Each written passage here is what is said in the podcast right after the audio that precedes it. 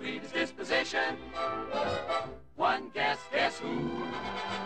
Who never, never starts an argument. Hmm? Who never shows a bit of temperament. Who's never wrong but always right. Who never dream of starting a fight. Who gets stuck with all the bad luck. No one but Donald Duck. Hei ja tervetuloa Takapölkkö-podcastin pariin tuohon suomenkieliseen podcastiin, jossa keskustellaan vähän vanhemmista videopeleistä. Tämän jakson järjestysnumero olisi 65. ja sen alkuperäinen julkaisupäivämäärä 23. päivä heinäkuuta 2019. Tällä kertaa jakson pääaiheena olisi C64 julkaistu Donald Ducks Playgroundin vuodelta 1984. Siitä ja vähän muustakin juttelemassa olisivat henkilöt nimeltä Eetu, taas on lelut tuhannen säpäleinä lattialla Hinkkanen, ja Juha, lähetän sun matkalaukkus Timpuktuun Lehtinen. Kiitos näistä. Koen kyllä olevani henkilökohtaisesti hyökätty oman lempini, lisänimeni takia, koska kyseisessä minipelissä en ollut kovin hyvä. Mm, en ollut minäkään, mutta oltiinhan me muksuna kumminkin paljon huolellisempia omiemme, omien lelujemme kanssa, vai kuinka? Totta kai. En muista itse tarkoituksella ikinä ainakaan paljon leluja tuhonneen, niin vaikkakin isoveli kyllä sen sijaan Kiinan pommella räjäytteli enemmän mm. minunkin edestä pom- leluja taivaan tuuliin. Et ollut se muksu, joka tosiaan suutuspäässä pelikoneohjaamia heitteli seinille. Ei, ei. Me on pahimmillaan pleikkariohjaamme niin kuin sängylle niin kuin vähän heittänyt. Mutta silloinkin ollut hyvin tarkka, että missä sitä pomppaa reuna yli. Mm. Hyvä, hyvä. Tota noin, se ei ollut se alkukysymys, vaan tämä tulee olemaan se alkukysymys. Mä nyt tämmönen tota, aikamatka taaksepäin, kun jonkinlaista leikkikentästä on kyse, niin pistän sut tota, ajattelemaan vuosia taaksepäin. Niin mitä siellä lapsuuden leikkikentillä, niin mitkä ne suosikkiaktiviteetit silloin oli? Ehkäpä Eskarissa tai siinä ekassa koulussa ala-asteella? Äh, pitääpä vähän miettiä lapsuuden päiväkotia en, ensimmäistä ala-astetta, niin Kyllä se kiikut oli ehkä se kuitenkin su- suosi, koska sitten pystyi kiikkupalloa pelaamaan. Aha. Sitä tuli, sitä tuli ala kyllä tehtyä. Oli tota, tota oheisohjelmaa siihen kiikkumisen ohelle laitettu. Juu, totta kai. Joo, mä olin samaan suuntaan menossa. Meillä oli ainakin erittäin kovat skapat aina keinuissa, niin kuka saa kenkää heitettyä pisimmälle. Ah, se sitäkin oli, kyllä tuli se oli erittäin tekninen laji ja se vaati kyllä vuosikausien omistautumisen sille lajille mm. kovaa harjoittelua ja kengät sitten aina pilalla, kun lentelee vähän minne sattuu. Tämä pitää sitten katsoa ensi kesän miitissä muistaa, että mennään paikkaan, missä on kiikut jossain. Joo, isolla porukalla mennään jonnekin tota, tämmöiseen yleiseen leikittelypaikkaan. Taklataan kaikki lapset pois tieltä. Aikuiset tulee nyt leikkimään. Joo, no semmoisella suunnitelma kohti ensi kesä. On meillä nyt tätäkin kesää vielä vähän jonkin verran kumminkin jäljellä. Ootko sen aikana mitään jännää ehtinyt pelaamaan. Vähän kattelee, että meillä ilmeisesti samat pelit pyörii uudestaan, eli vastaus on varmaan ei. Joo, se nyt on vähän käynyt silleen, kun viimeksi mainitsin, että neljä eri Switch-peliä pyörityksestä, niin nyt niitä kun on tasaisesti pyörittänyt kaikkia neljää, niin kaikissa on edistytty ja ehkä ensi kerralla on jopa uusia pelejä. Voisin nyt nopeasti kuitenkin mainita. Se CTR alkaa olla kohta taputeltu. Vähän tarinallisestihan me sen pelin pelasin läpi jo viikko sitten, mutta muutama Gemi vielä puuttuu. Niitä ne on nyt vain yksinkertaisesti jaksanut. Viime aikoina, kun on CTRn käynnistynyt, niin mä oon käynyt netissä pelaamassa pari peliä, että on saanut daily bonuksista vähän vumppakoineja ja osteluhahmoja. Nekin on melkein kaikki kohta unlockattu. Mut niin kyllä se edelleen mainio on. Siitä kyllä haluan sanoa, että mulla on mennä hermot Tokavikan bossi, eli Pinstripein kanssa. Minun mielestä se oli al- alkuperäisessäkin kaikissa hankalin bossi. Jotenkin se kenttä ja se, että kun se viskoo niitä pommeja koko ajan, hmm. niin siinä kun jäät jälkeen, niin se on pirun vaikeaa päästä edelle. Me jouduin sitä vääntämään todella todella pitkään, myös lopulta se tokalla kierroksella, mitenkään, mitä, niin sai ammuttu sitä ohjuksella sille, että se tippui kesken hypyyn, ja sen jälkeen me sain niin pitkä etumatka, että se ei koko loppukisa aikana päässyt minun ohi. Sehän siinä sen pelin bosseissa vikana vähän onkin, että joo, onhan ne vähän ikäviä, jos olet perässä, mutta kun sä menet niistä ohi, niin sit sä vaan niiltä karkuun, ja se on siinä sitten mitään joo, ei mutta... kukaan niistä eteenpäin ampu. Joo, ei kukaan eteenpäin ammu. Mutta se muista kyllä muuten kyllä tuntui Pinstrapin kohdalla, että olikohan siinä jotenkin se kuminauhatekoäly tavallista tiukempi, koska välillä oli monta kisaa, että mä nyt ihan selvästi eilen, mutta sitten se yhtäkkiä viimeisellä kierroksella vaan painelee ohi. Rupes vaan kädet tärisemään sulla ja ajoit huonommin. No sekin tietysti voi olla, mutta sitten menin haastamaan heti perään Oxidin, kun se oli voitettu, niin Oxide meni ekalla yrittämällä. Me en, ekan kierroksen ekalla kolmanneksella pääsin ohi, ja me en enää ikinä nähnyt Oxidea. Loppujen lopuksi mm. kolmannen kierroksen maaliin niin kattelin, se oli noin puoli kierrosta minun jäljessä. Me en tiedä, mitä siinä tapahtui, koska minulla on semmoinen mieli, että Oxide oli myös alkuperäisessä kohtalaisen ärsyttävä päästä ohi, ja se yleensä pain, piti useamman kerran vääntää, että se pysyy siellä takana, mutta ei, jotain vaan tapahtui. Oot vaan parantunut. No se on tietysti mahdollista. Ja joo, tosiaan sillä netissä aina välillä käy pelaamassa, kun sieltä saa niitä vumppakoina niin paljon nopeammalla tahilla kuin noita challengeja tekemällä. Sitten sitten Bloodstainedin vetäsin läpi, siitä on pari päivää, niin se meni loppuun, kun me huomasin, kun alkoi prosentit näyttää siltä kartan tutkimista, hei, nyt alkaa vikapoissi lähestyä, niin sitten rupesin vähän tutkimaan. Loppujen lopuksi mä olin kartassa tutkinut 99,3. Eli siellä vissi muutama salahuone jäi löytämättä, ja kaikki se, muutamat vapaa, vapaaehtoiset bossit kävi hoitelemassa. Yhtä en hoitanut, se oli semmoinen, me oli menossa viimeiselle bossille, ja olin tutkinut tarpeeksi, niin, ja tehnyt erään tietyn asian, niin eräs hahmo tuli haastamaan ylimääräisen bossitaisteluun, ja se tappoi mut yli kahdella osumalla, niin mä olin vasta, että aivan, aivan, tää on sitten pelin superbossi, että tätä, tää vaatii ehkä vähän grindaamista, tiedetään tää joskus myöhäisemmälle hetkelle. Mutta pirun mainio peli sekin kyllä oli, että jos tosiaan tuo, tuo, tuo Sotni on lämpimänä mielessä, niin kyllä tuo Bloodstained kannattaa hankkia. Alennuksesta. No, Vai ihan täyteen hinta? No minä itse maksoin täyden hinnan, minun mielestä oli sen arvoinen. Toki tuossa Switch-version lataustaavot on aikamoisia. Ja sitten on nyt ollut paljon, että ne jossain kohtaa niitä patchailee. No, olisi siis ollut kiva, että olisi se patchi tullut ulos ennen kuin olin pelannut peli läpi, mutta se on sitten tulevaisuuden pelaajaa varten. Öö, sitten Mario Maker 2 tarinamoodi vedetty läpi. Silloin tällöin käynyt netissä vetelemässä muutaman kentän. Ja sitten Endless Challengea aina välillä jatkanut. Me tein sen tosiaan sen mokaan silloin, että me aloitin Endless Challengein helpolla ja se heittää niitä helppoja kenttiä. Mulla on lifea joku 30, mä paljon joku 30 vai 40 kenttää siinä, että tuntuu, että tämä ei lopu todennäköisesti ikinä, koska tämä peli heittää sen verran usein muiden tekemiä tosi helppoja kenttiä, mikä antaa sulle aina sen kolme lifea lisää. Niin se todellakin on siis endless. Mm. ja muutenkin kyllä huomannut, että paras tapa tuota peliä on pelata silleen, että menee vaikka katsoa niitä populaarikenttiä, katsoo sieltä, tai niin. nykentistä etsii. Että se Endless Challenge, joka randomilla sulle heittää, ja ilmeisesti jos sinne pelaa sitten vaikeammalla, sitten se ottaa niitä kenttiä, missä on pienempi prosentti läpäisylle. Niin on, tuntuu... mä sitä just mietin, että se, miten on ne vaikeustasot jaettu, että onko se tosiaan se läpäisyprosentti vai saako sinä kenttää tehdä sä itse päättää, että kuinka vaikea se on. Ei se niin voi mennä kyllä mitenkään. Ei, me, väit, me väittäisin, että se on se läpäisyprosentti. Mielestäni jossain luinkin, että niin se menisi. Joo, mutta se... Aika paljon vaihtelua niissä tuntuu olevan, kun mä oon tota itse, jos nyt röyhkeästi saan tähän väliin kiilata, niin... Joo, toki. Tota, tota, no, normilla sitä itse laitoin pyörimään sitä kokeilin eksperttejä vetää, niin se on enimmäkseen ihan hauska, mutta siellä tulee välillä semmoisia ihan höpö, höpö kenttiä, mistä nyt itse ainakaan vielä yhtään mitään tulee, voi ne skipata sitten toki jo, jos haluaa, mutta normi muuten on sillä ihan kiva, että sillä menee joko muutaman kuoleman jälkeen tai ekalla, että semmoinen tasainen määrä eläimiä on siinä pysynyt, saa sellainen suht rennosti pelaalle, ei tarvi niin hirveästi ohjaamista puristaa. Mutta joo, siinä normaalissakin välillä tulee just semmoista, että muutaman sekunnin kenttä, että about yksi iso porotko ja siitä pystyy melkein jo jollain tota, kissa Mariolla hyppää yhdellä hypyllä yli, ja aha, tämä oli nyt sitten tämmöinen, ja kerran siellä tuli semmoinen haaste, että okei, no tämä on tämmöinen harjoituskenttä sulla, että tässä treenataan tota kuupesellin päätä hyppäämistä sillä että sä heität sen seinään, hyppäät siitä samasta kilvestä korkea hypyyli, mistä ei muuten pääse. Niin välillä tulee vähän tämmöistä kaisoelementtiä sinne mukaan ja toista ihan läpijuoksu, että on niissäkin aika paljon vaihtelua sitten. Mm. Mutta sen kyllä just huomaan, kun pelaa niiltä suorasta listalta vaan niin siellä tulee aika pelkkää kultaa. Siellä on todella mielikuvituksellisia ja siistejä kenttiä. No, erityisesti tykkäsin eräästä kentässä, mistä oli kuvauksena se, että Kamek on vaihtanut sinun ja Montimoolin kehon toisinsa, että selviä Montimoolilta niin maaliin. Me vähän mitenköhän tämä toimii, niin se oli jotenkin ovelle se kenttä saatu tekemään sille, että se kun Mario liikutti periaatteessa niin näkymä niin kuin ruudun ulkopuolella, mm. niin sitten ruudussa oli Montimool liikku siihen suuntaan ja silleen piti sitä Montimoolia niin manipuloida tekemään jo haasteet, että päästi eteenpäin. Se oli todella nerokas kenttä. Hiukan liian lyhyt, mutta toteutus oli todella hieno. Tuommoiset mm. kentät on just se syy, miksi tota, miksi tota niin kiva pelata.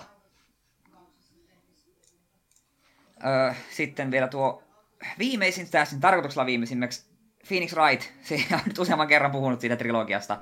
Ja nyt olen sen kolmannen osan, eli Trials Tribulationin viimeisessä keississä ja käsittääkseni ihan viimeisimmissä cross-examinationeissa. Ja tuo on tähän mennessä tuon pelisarjan paras peli, ihan ehdottomasti. Tuo sitoo aika hyvin yhteen aiempien peleenkin hahmoja, ja koko tuon pelin kantava tarina on ollut varsin mielenkiintoinen. Et tuossa ei ole niinkään ollut...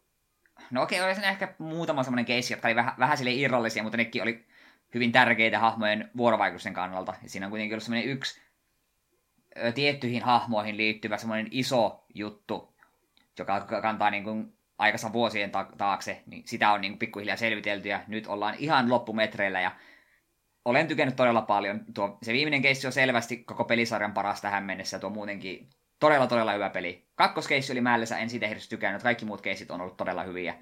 Ja odotan innolla, että milloin ilmoittavat, että tulevat ne viimeiset kolme omana trilogianaan myöskin Switchille.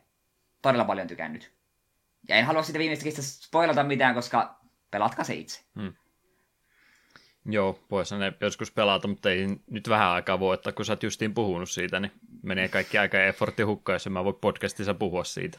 Niin, totta. Tuo trilogia aika paljon sanonut aikaa menemään huvikseen tuossa tänään, kun vähän lisää pelailin, niin kattelin Switchin sieltä omasta, täällä näyttää sun pelituntia, niin on me 45 tuntia jo, tai yli 45 tuntia jo tuohon trilogiaan pistänyt, että ei se tunnu niin pitkältä ajalta, kun tuota aletaan ollut kivaa. Mut joo, siinä oli oikeastaan mun pelailut, ei tosiaan mitään uutta kerennyt. Mut sitten tuossa viime viikonloppuna oli Ilosaari-rokki, ja me tehtiin, kuten kuka tahansa järkevä Ilosa- Ilosaarilla, niin kuin joensuulainen, ja lähdettiin helvettiin koko kaupungista. Hmm. Kalliit rannekkeet. Ja... kämpän ja... Ei sentään, jos joku tuttu olisi tarvinnut, sitten jos ei tuntemattomille viittinyt. Mutta joo, kun siellä oli paskat esiintyjät ja todella kalliit on ne sekä päiväliput että koko viikonlopun kesät ranneket, ei, ei, ei ollut yhtään meidän juttu niin lähdettiin Espooseen mun veljen luokse viikonlopuksi. Siinä sitten lauantaina käytiin Heurekassa, jossa en ole käynyt ala-asteen jälkeen. Joskus ala-asteen luokkaretkillä siellä on käyty ja kyllä se edelleen oli varsin siisti. Siellä oli näitä sen dinosaurusnäyttely ja sitten tällaisia, mikä on aivonäyttely, siinä pääsi pelaamaan niin ryhmänä se pieniä minipelejä ja sitten ihan peri, perus nämä fysiikan lakijuttuja näyttäviä kokeita, niin no, ne oli tosi siistiä. Että kyllä sitä aikuisenakin mun mielestä paljon sai iloa irti. Sitä mä just mietin, kun mä en käynyt siellä käynyt alasteen jälkeen, että vieläkö on semmoinen paikka, että sitä aikuisen silmilläkin, niin jaksaa vielä katsella. Kyllä me väittäisin, että lähes kuka tahansa aikuinen siltä jonkinlaista iloa saa irti. Etenkin just siinä loppupuolella on käyty niitä esimerkiksi fysiikan kokeen juttuja katsomassa, että miten tämä homma toimii, että miksi tämä menee tälleen selitys. Ne oli varsin mielenkiintoisia. Kyllä sillä meillä se pari tuntia vierähti varsin näppärästi. Hmm. Sitten sen jälkeen lähdettiin käymään, missä oli joku lomapihan lemmikita, lem, ei, Lomakylän lemmikkipiha tai joku tällainen. Se oli niin kuin mini, mini-eläintarha. Käytiin siellä pyörähtymässä, niin siellä oli kyllä aika siistiä, kun siellä oli ihan niin kuin perusteessa aitauksen eläimiä. Siellä pääsivät muun muassa lapset ruokkimaan noita kettuja. Se oli aika, aika hauskan näköistä oli, kun työntekijä tulee se kettu aitauksen ovelle, niin ketut tajuaa heti mistään, kun siellä tulevat istumaan kun koirat siihen oven eteen, niin hmm. huomasi, että varsin kesyjä veijareita. Sitten siellä oli myös hämmentävä, kun siellä oli tiettyjä eläimiä. Siellä oli niin kaksi isoa papukaijaa, niin ei ne ollut missään häkissä. Ne vaan hengaili siellä puussa lähellä. Ne tiesi, että täällä on koti, niin täällä me ollaan. Ja ehkä se kaikkein isoin yllätys oli, kun siellä oli semmoinen valtava kilpikonna, joka vaan kanssa köntysteli eteenpäin ihan täysin vapaana. Hmm. Tiikerit ja leijonatkin siellä ihan vaan kadun, kadulla käveli vastaan, tuli moikkas. ei, ei sentään. Se ei kyllä vähän harmittaa, kun piikkisika oli vissi unosilla sisällä, että sitä ei nähnyt. Olisi ollut kiva se nähdä. Sitten se oli siellä sisätiloissa oli myös sit sellainen pieni, jossa oli jotain terraarioeläimiä tällaisia. Me tietysti siellä on käärmeitä, niin minä en mennyt sisälle. Jaha. Eli sä et ollut se, joka yritti varastaa tuolta Särkäniemestä. Siellä oli Anaconda pari viikkoa hukassa. Joo. Se oli, oli uutiset sinne asti edennyt. Joo, se oli onneksi, onneksi tapahtui vasta sen jälkeen, kun me oltiin käyty siellä. Mm. Ei voinut meitä kuuma... sy- syyttää, että se oli hetken aikaa kateissa. No siis, jos se olisi samana aamuna, kun me oltiin menossa sinne, niin ne ilmennyt, niin minun olisi kyllä kuumottanut aika helvetisti. Ne. Pieni anakoda oli kyseessä. Ei se olisi sua kuriston pikkurillin no, korkeinta. No ei se auta, kun shokkiin menee ihminen kuitenkin. Hmm. Mutta joo, tuli tosiaan tuommoinen pieni kesälomareissu tehty ja siinä tuli sukulaisia kavereita nähtyä ja varsin mukavaa oli ja nyt voi hyvällä omatunnolla tuossa muutaman viikonlopun olla ihan vaan itekseen kotona. Hmm, kun ei mitään tapahdu siellä. Jep. Se on hyvä, se on oikein. Hmm. Mutta mitäs Juha? Minusta vähän tuntuu, että et ole pelannut mitään uutta. En ole valitettavasti. MTG-areenaa vähän tuossa koitin pelata. Olin erittäin hämilläni, kun siinä pystyi tosi pitkään tota, ihan näitä daily questeja tekemään pelkästään pottia vasta. Ja muutenkin siinä nyt ei niin innostanut mennä oikeita ihmisiä vastaan vielä pelaan, kun siinä niin hirveästi niitä tota, tota, valmiita dekkejäkin on, mitä vähän väliä sulle unlockkaantuu, niin mä niitä pyörittelin kaikkia läpi ja kokeilin ja deilittein siinä tasaisesti pois. Ja mä ajattelin, että onko tämä nyt oikeasti näin helpoksi tehty. Ja no ei se sitten ollutkaan, että oli 25 levelin niin sen jälkeen sitten Sparkki siinä sun avusta, niin sanoi, että joo, nyt ollaan tarpeeksi opeteltu yhdessä, että ei muuta kuin sinne altaan syvään päähän seuraavaksi, että oikeita ihmisiä vastaan sitten seuraavaksi, jos haluat jotain tasoja vielä saavuttaa. En ole pelannut sen jälkeen. Sehän tuossa just, oliko jopa tänään itse luin Twitteristä varmaan viikonlopun aikana ilmoitettu, että kun tämä uusi setti tulee, tämä Thrones of Eldaria, Joo, joku, sinne päin. Just samaa katteli niin, niin, hiljattain.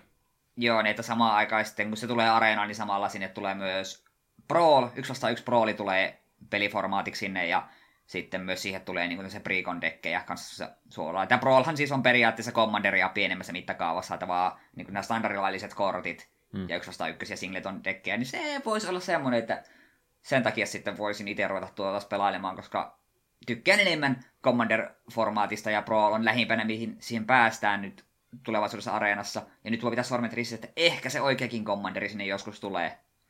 Joskin se, se, niin. se, että tuo on yksi vastaan yksi Brawl pelkästään, niin se on vähän sille, että äh, se on se monien kaikkein parasta. Niin... Mutta e, vielä joskus, vielä joskus. Pienin vauva-askeli me mennään siihen peliin, mihin, mitä minä odotan. Hmm. Se Commanderi varmaan vaatisi aika isoja muutoksia siihen koko systeemiksi on niin staattinen sinänsä, niin kuin kaikissa tuommoisissa peleissä se pöytä, että mitä siinä näkyy, niin sitten kun pistät kuuskin ihmistä vaikka yhtä aikaa pelaamaan, että miten se sitten käytännössä toimii. Miten niin, sä näet on... kaikkien kuuden yhtä aikaa? Pitääkö sulla olla widescreenin semmoinen curved näyttö, että näet koko pöydän? Me veikkaan, että se varmaan kyllä voi olla, että tuo Prolikin, jos menee niin kuin isomman pelaajamäärän, niin se neljä varmaan aika maksimi. Hmm. Että mikä pelaajamäärä kerrallaan saisi.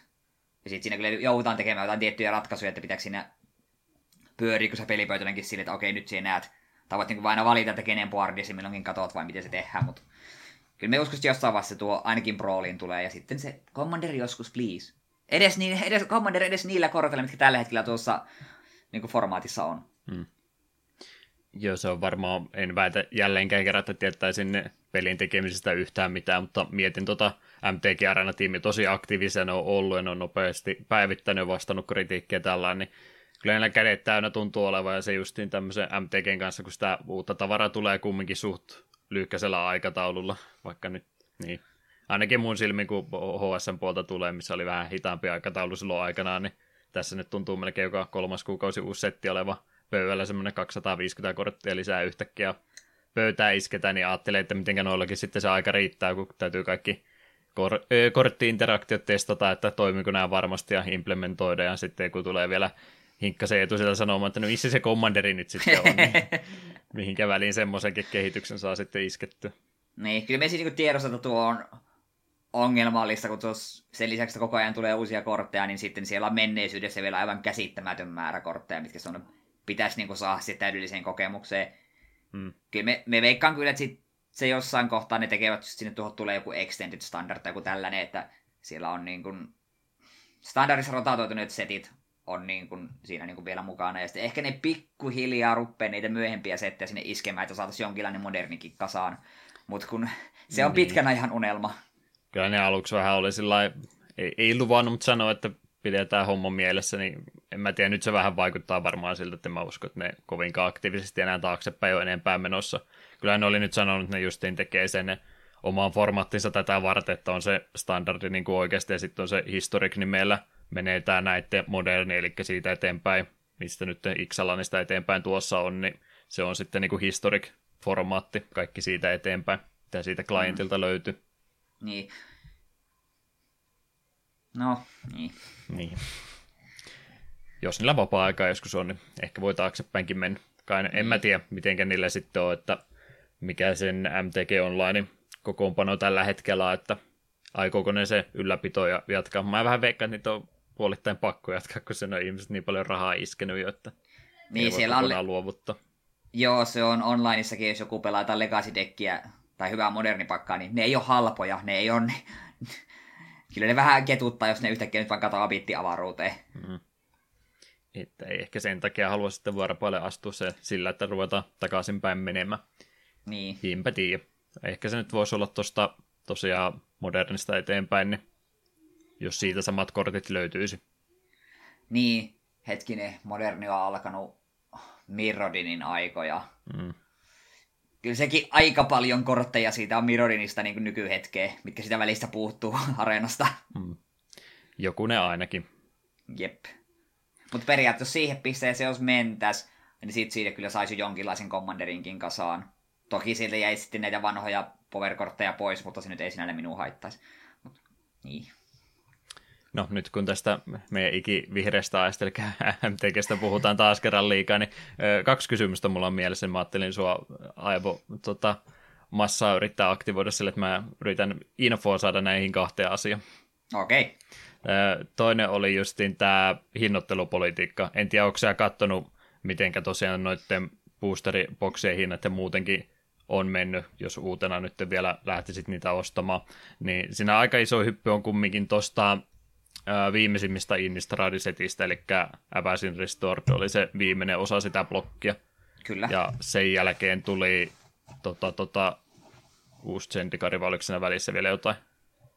Hetkinen. Ei, kyllähän Abbasin Restoredin jälkeen, niin siinähän oli nämä, nämä Khans of Tarkir, Return niin Ravnikat. Olihan siinä vaikka mitä. Niin jo, Terokset tuli ja nämäkin oli varmaan sen jälkeen vielä. Kyllä, kyllä. Joo, Joo. Terokset oli vielä ensin, koska Tarkirin aikoja meillä muuta vähenti boostereiden ostaminen. Hmm. Joo, se justi oli se pointti, että siinä avasin Restoredin, niin se on ihan hirmu arvokas boksi tällä hetkellä, onko se joku kaksi, kaksi ja puoli sataakin melkein justiin näiden Masters-settien hinnoissa menee, sitten sen jälkeen kaikki on aika tasaisen hintaisia vielä, että jos sä haluaisit ruveta kokoelmaa keräämään, niin ne on vielä aika tasaisen hintaisia, niin onko se mikä sitten muuttunut, onko printtimäärät justiin sen jälkeen kasvanut vai oliko tämä aikanaan tämä 2008 vuoden tämä talouslama niin syy niin sille, että minkä takia ihmiset ei siihen aikaan ostanut ne vielä niin paljon vai minkä takia se hyppy justiin siinä kohtaa tapahtui? Osaatko en arvella? Ihan varmaksi sanoa, että onko printtimäärä jotenkin muuttunut. Sen minä kyllä tiedän, että alkuperäinen koko Innistrad-blokki oli todella rakastettu ja paljon ostettu. Niin se voi vaan olla yksinkertaisesti sen takia, että kun niitä ei enää ole liikenteessä niin paljon, kun verrattuna ilmeisesti just joku Khansit ja sitten tämä Dragon's Maze, niin oli vähän sellaisia ei niin ostettuja settejä, että niitä, ei yksin vaan myyty niin paljon. Niitä on enemmän liikkeellä edelleen, siksi niiden hinta ei ole niin paljon hypännyt. Hmm.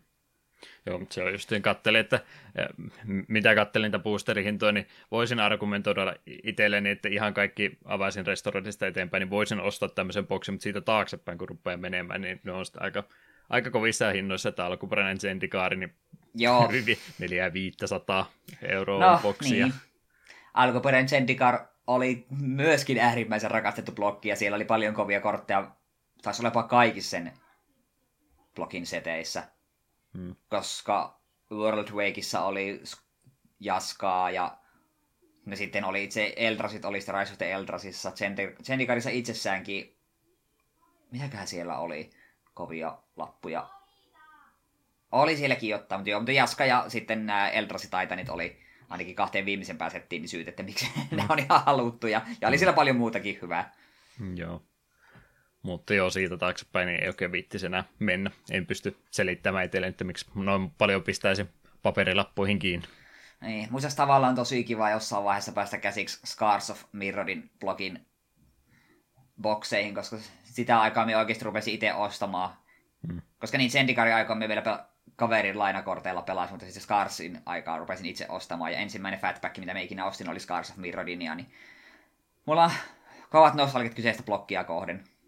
Joo, se ei ole yhtään se halvempi, tarkistan asian. Niin, me, me tiedän, niin siellä on kanssa paljon Patterskallia ja Phyrexian Obliteratorit ja kaikki nämä, nämä Praetorit oli sitten New Phyrexiassa, niin aa, mutta se mm. ne olisi niin kiva omista.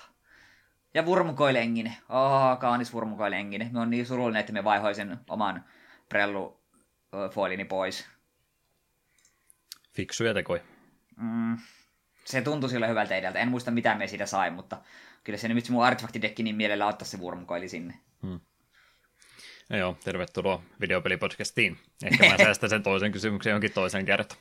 No okei. Okay. Yes, eli MTG Arena oli pelattu Mario Makeria kanssa, on pelannut, kun tuossa aikaisemmin menin sanoa sitä normal endlessiä lähinnä, ja kanssa on niitä suosituimpia kenttiä sitten pikkasen selainnut. Mitä mä kattelin muita pelaamassa, niin se multiplayeri näyttää kaoottiselta, mutta periaatteessa ihan hauskalta, jos ei sitä niin hirveän vakavissa ota. Totta kai siinä tapahtuu hirveästi semmoista, että vähän mennään tota toisen äh, muroihin kusemaan siinä samalla ja muuta jännää tekemään ja kentät on ehkä semmoiset, että kun kerran päästä ohi, niin sitten ei saa enää kiinni, mutta ihan sama, tarviiko sitä niin vakavissa ottaa.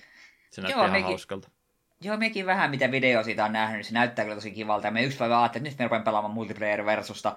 Liekko ollut huono kelloaika, koska jonotin aika pitkään enkä löytänyt yhtä ainutta peliä. No ei sitten, pelataan sitten yksinään suosittuja kenttiä. Mm. Jep, jep. Fobia on tullut pelattua jonkin verran. Ei, ei liikaa Järkytys. vielä, mutta pikkasen kumminkin. Kohta saa lentoskilli auki, niin ei tarvi enää kävellä niin kuin mikäkin köyhälistä. Voi vaan lentää paikasta toiseen. Joo, kieri. I-levelit siellä oli noussut aika paljon. Pitäisi jaksaa taas kaikille hahmolle uudestaan, mutta mä tain tyytyä nyt yhtä hahmoa pelaamaan klassikkovovia odotellessa. 34 päivää sinne menee aika. Huhu, pari jaksoa enää. Sitten ei tarvitse tehdä enää mitä muuta kuin sitä pelata. Mm. OVstä mä halusin, eli Overwatchista sanoa nopsaa. En ole pelannut sitä, mutta siinä oli nyt aika iso uutinen tullut, mitä oli pitkään jo toivottu. Itsekin olen toivonut jo pitkään, ja nyt ne sitten suostu viimeisen tekemään. Eli Overwatchissahan tähän asti, vaikka siellä on niitä tankkeja, depsejä ja sitten hiilereitä erikseen ja oteltuja. Niistä nyt tietysti aina vähän variaatiota niidenkin sisällä, että toista ehkä vähän parempia parempia siinä pääjutussa ja toiset on semmoisia vähän pystyy kaikkia kolmea vaikkapa tekemään tämmöistä. Ja niillä hahmolla on ollut joo, mutta muuten ei ole siis ollut mitään rooli jonoa tähän asti, ja on saanut ihan minkä tahansa kesken pelin vaihtaa ja muuta, ei ole mitään rajoituksia ollut, mikä paperilla kuulostaa just siltä parhaalta ratkaisulta, että nyt on vaan mielikuvitusrajana, että minkälaisella tiimillä sitä mennään. Käytännössä se tarkoittaa sitä, että siellä tulee se viisi depsiä jonottaa yhtä aikaa kaikki haluaa vaan pelata sitä ja kukaan ei suostu hiilaamaan, kun se on ihan tylsää ja kaikkea muuta, niin se johti sitten vähän siihen, että no, kompit oli mitä oli. Niin, niin nyt ne on sitten vihdoin viime pitkä tota, suosituttelun jälkeen niin suostunut laittaa, että okei, nyt en, ensi seasonista eteenpäin siellä on sitten sillä, että 2-2-2 kokoonpanolla mennä, että kaksi tankkia, kaksi depsiä ja kaksi hiileriä, ja sitten nimenomaan niihin rooleihin täytyy jonottaa. Niin, niin. Toki se nyt rajoittaa aika kovasti sitten, että minkälaisia tiimikokoonpanoja voi käyttää. Muun muassa yksi suosittu pelkkä coach on ollut semmoinen, missä on siis ollut vain pelkkiä tankkeja ja hiilereitä, niin, niin sitä nyt ei pysty enää jatkossa pelaamaan. Nämä nyt on uhreja siinä, mutta mä oon valmis sen vaihtamaan, että siellä on sitten ainakin se kaksi tankkia ja kaksi hiileriäkin sitten tulee oikeasti sinne peliin mukaan, ettei se ole sitten ei sitä sankaria, kun siellä on ne viisi tota, sniperisankaria yhtä aikaa yrittää huudella, että minä haluan pelata tällä haamulla, ja jos en saa pelata sitä, niin minä kiukuttelen täällä omassa tukikohdassani niin kauan, että joku vaihtaa pois. Että olen valmis sen uhrauksen tekemään, että ne joutuu sitten tekemään jotain muuta. Kyllä ne voi edelleenkin jonottaa, mutta siellä jonottaa sitten muiden liimahaistelijoiden kanssa pelkkää depsirooli. Tai minä tiedä, mitä ne siinä jonottaa, se tekee tökkii haarukalla pistorasian tai jotain muuta. Sillä mä oon depsipelaajat kuvitellut. Mie tosiaan luvin itsekin tuosta uutisesta ja en sen pahemmin asian periaatteessa. Rupesin kyllä miettimään, että mitenköhän hyvin ihmiset ottaa tämän uudistuksen vastaan. Että jokainen, joka on tähän iloinen, että jes, oikeasti tulee tasaisia tiimejä, hyvä, niin kohden siellä on varmasti just kymmenen, että minä en kyllä pelaa, kun tätä yhtä hahmoa, tätä yhtä klassia, että minä en ala. Hmm. Ei sitä pois otettu, että ne saa sitä pelata, mutta se tulee sama olemaan niin kuin Vovissakin silloin, kun sinne tuli tämä Dungeon Finder, että voi jonoon laittaa, niin tota, tota, Depsit joutuu jonottaa ikuisesti, kun kaikki haluaa Depsiä pelata ja Healerillä sellainen ehti ehkä käydä kahvikupi hakeen välissä ja tankki pääsee saman tien sisään, että jotain tämmöistä tulee varmaan tässäkin sitten tapahtumaan, mutta mun mielestä se on ihan hyvä muutos sitten kumminkin. En tiedä kuinka paljon Overwatchia aion enää pelata, mutta jos joku innostaa sitä vielä kokeilemaan, niin tämä se kyllä sitten olisi. Ja jos niitä hölmöjä komppia haluaa pelata, niin siellä on sitten custom gameit ja noin noin ää, weekly jutut, prolit, miksi niitä nyt sanotaankaan, ja Mystery Heroesit ja nämä, niin niihin sitten uudistus ei sitten koske. Hyvä muutos. Jes, meiköhän siinä ole alkuhypinät sitten. Mentiin kerrankin alle puoleen tuntiin. Onko tämä ennätys? Ehkä, mutta itse asiassa me unohdin yhden jutun, missä on piti Aa, mainita. No, eli ei mennytkään. Ennätys peruttu. no, emme tästä kauan ajatellut höpistä, mutta joo, yhden asian en ole varmaan mainittu vielä missään jaksossa, muutaman kerran ollut mielessä. Tuossa, olikohan se vuodenvaihteen tienoilla, niin pääsin mukaan pelaamaan pitkästä aikaa D&Dtä. Mm. Pari kaveria sitä oli pelaillut ja oli tarkoitus liittyä partiin kolmanneksi jäseneksi, mutta siinä sitten eräs tiimi tai partimemberi joutui muuttamaan toiseen kaupunkiin, niin hänen hahmonsa vähän tarinassa kirjoitettiin ulos ja minulle, minulle tuli sitten tila, että nyt meitä on kuin jälleen kerran GM ja kaksi pelaajaa ja aina silloin tällöin, kun kaikille käy, niin ollaan pelailtu. Minähän heitin itse nopalla oman klassini ja rotuni, koska pitää vähän jännitystä, niin päädyin puoliörkki pardiksi, joka on todella hauska klassi. Tosin outo yhdistelmä. Puoliörkki nyt ei jotenkin ole sellainen kuin pardimainen. Hmm. Mutta sitten se on aiheuttanut hauskaa tilanteita ja minusta pardilla on tosi siistiä, kun jos perinteisesti mietit jostain vaikka Final Fantasy 4 Edwardia, että hitto miten huono hahmo se oli, niin kyllä kun D&D Bardi on itse asiassa todella hauska klassi, kun pystyy puffaamaan kavereita, laulelemaan vähän helpotuksia ja sitten pystyy kuitenkin jossain määrin spellejä kästäilemään, niin se on hauskaa. Se on todella hauskaa. Toki minä herkkään, minun hahmo kuolee, mutta aha, se nyt kiva ampua Thunderwavea käsistä ja niin poispäin, samalla vähän soitella sä- säkkipilliä. Sitten Joo, tuossa... harmi, kun tota, nykyaikaisessa sodankäynnissä ei enää ole näitä soittajia ollenkaan mukana. no niinpä. Pirissä sotaitannerta mukavasti yksi kaveri laulaa. Mutta joo, sen halusin, siksi halusin tuoda nyt esille, kun viime pelikerralla meillä oli huono tuuri. Ei niin kuin nopan heitot, ei vaan niin kuin mennyt yksi yhteen.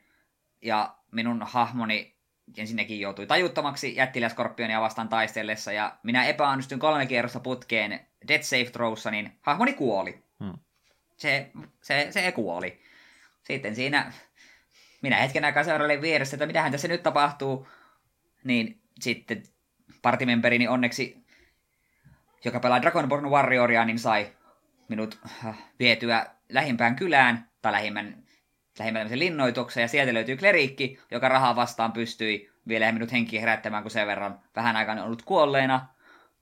Ongelma oli siinä, että ei ollut varaa kuin spellin sellaiseen henkiherätykseen kuin Reincarnate, jossa, joka muuten ihan näppärä palauttaa henki yhdessä HP, ei aiheuta mitään vammoja ja tällaisia, että toki yhdessä HP pitää vähän levätä sen jälkeen.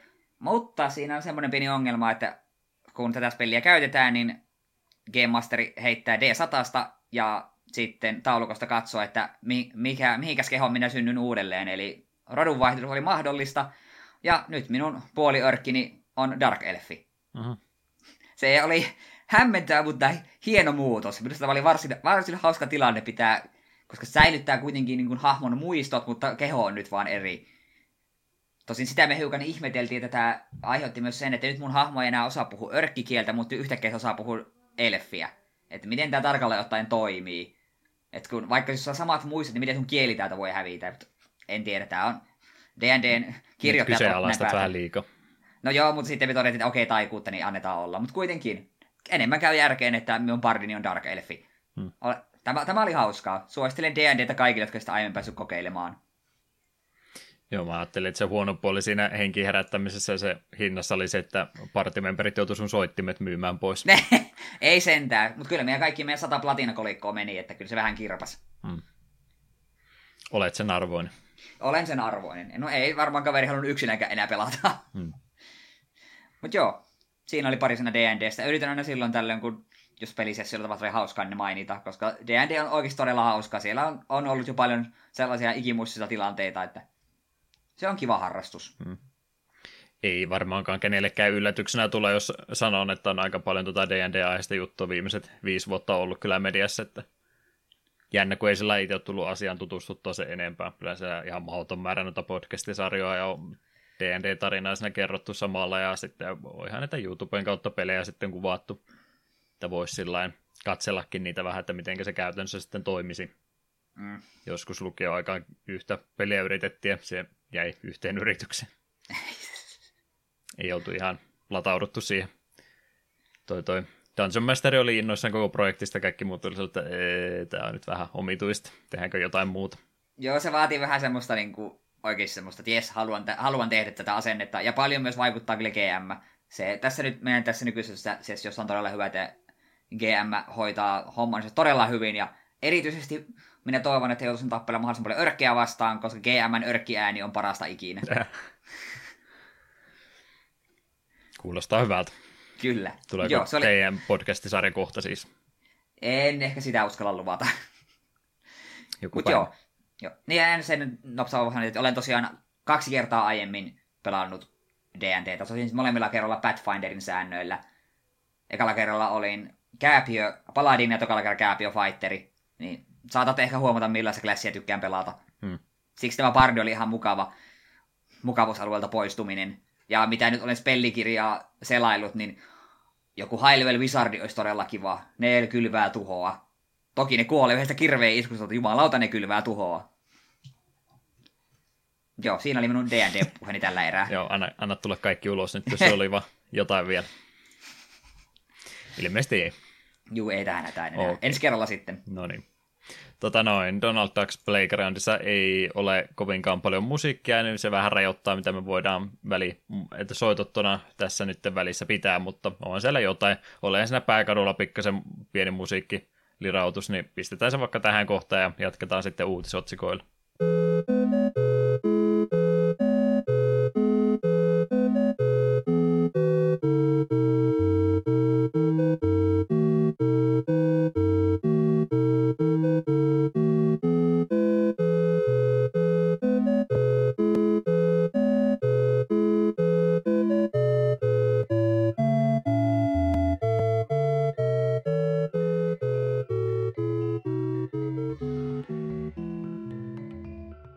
Uutisotsikoita jaksoon numero 65 oli muutama kappale kertynyt, niin käydään ne tässä fiksusti läpi.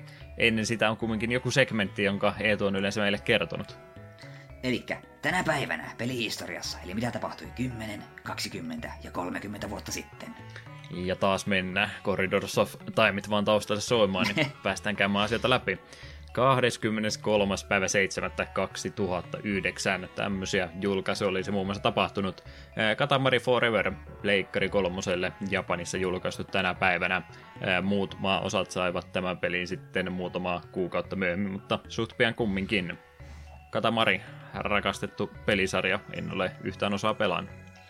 En minäkään, mutta ostin Switchille sen Real-rollin silloin aikapäin julkaisun jälkeen, ja siellä se odottaa, että joku päivässä aikaa sitä pelata. Kiinnostaa kyllä, on ilmeisesti ihan hauska hupsupelisarja. Mm.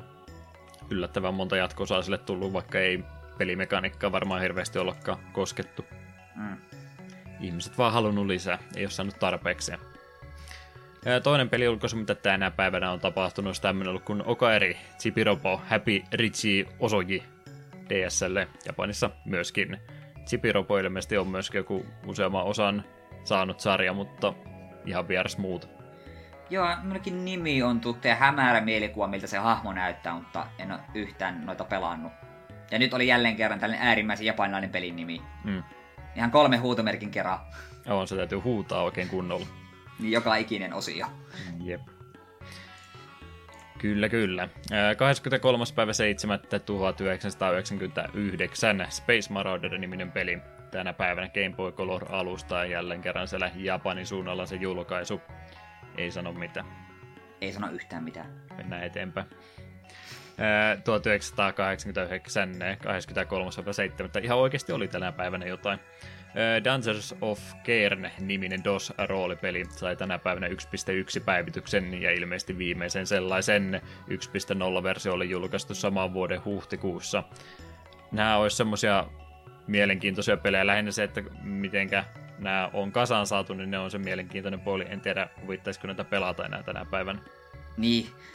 Siinä mielessä varmaan aika harvinaista, että tuon ajan joku DOS-peli sai ihan päivityksen. Mm.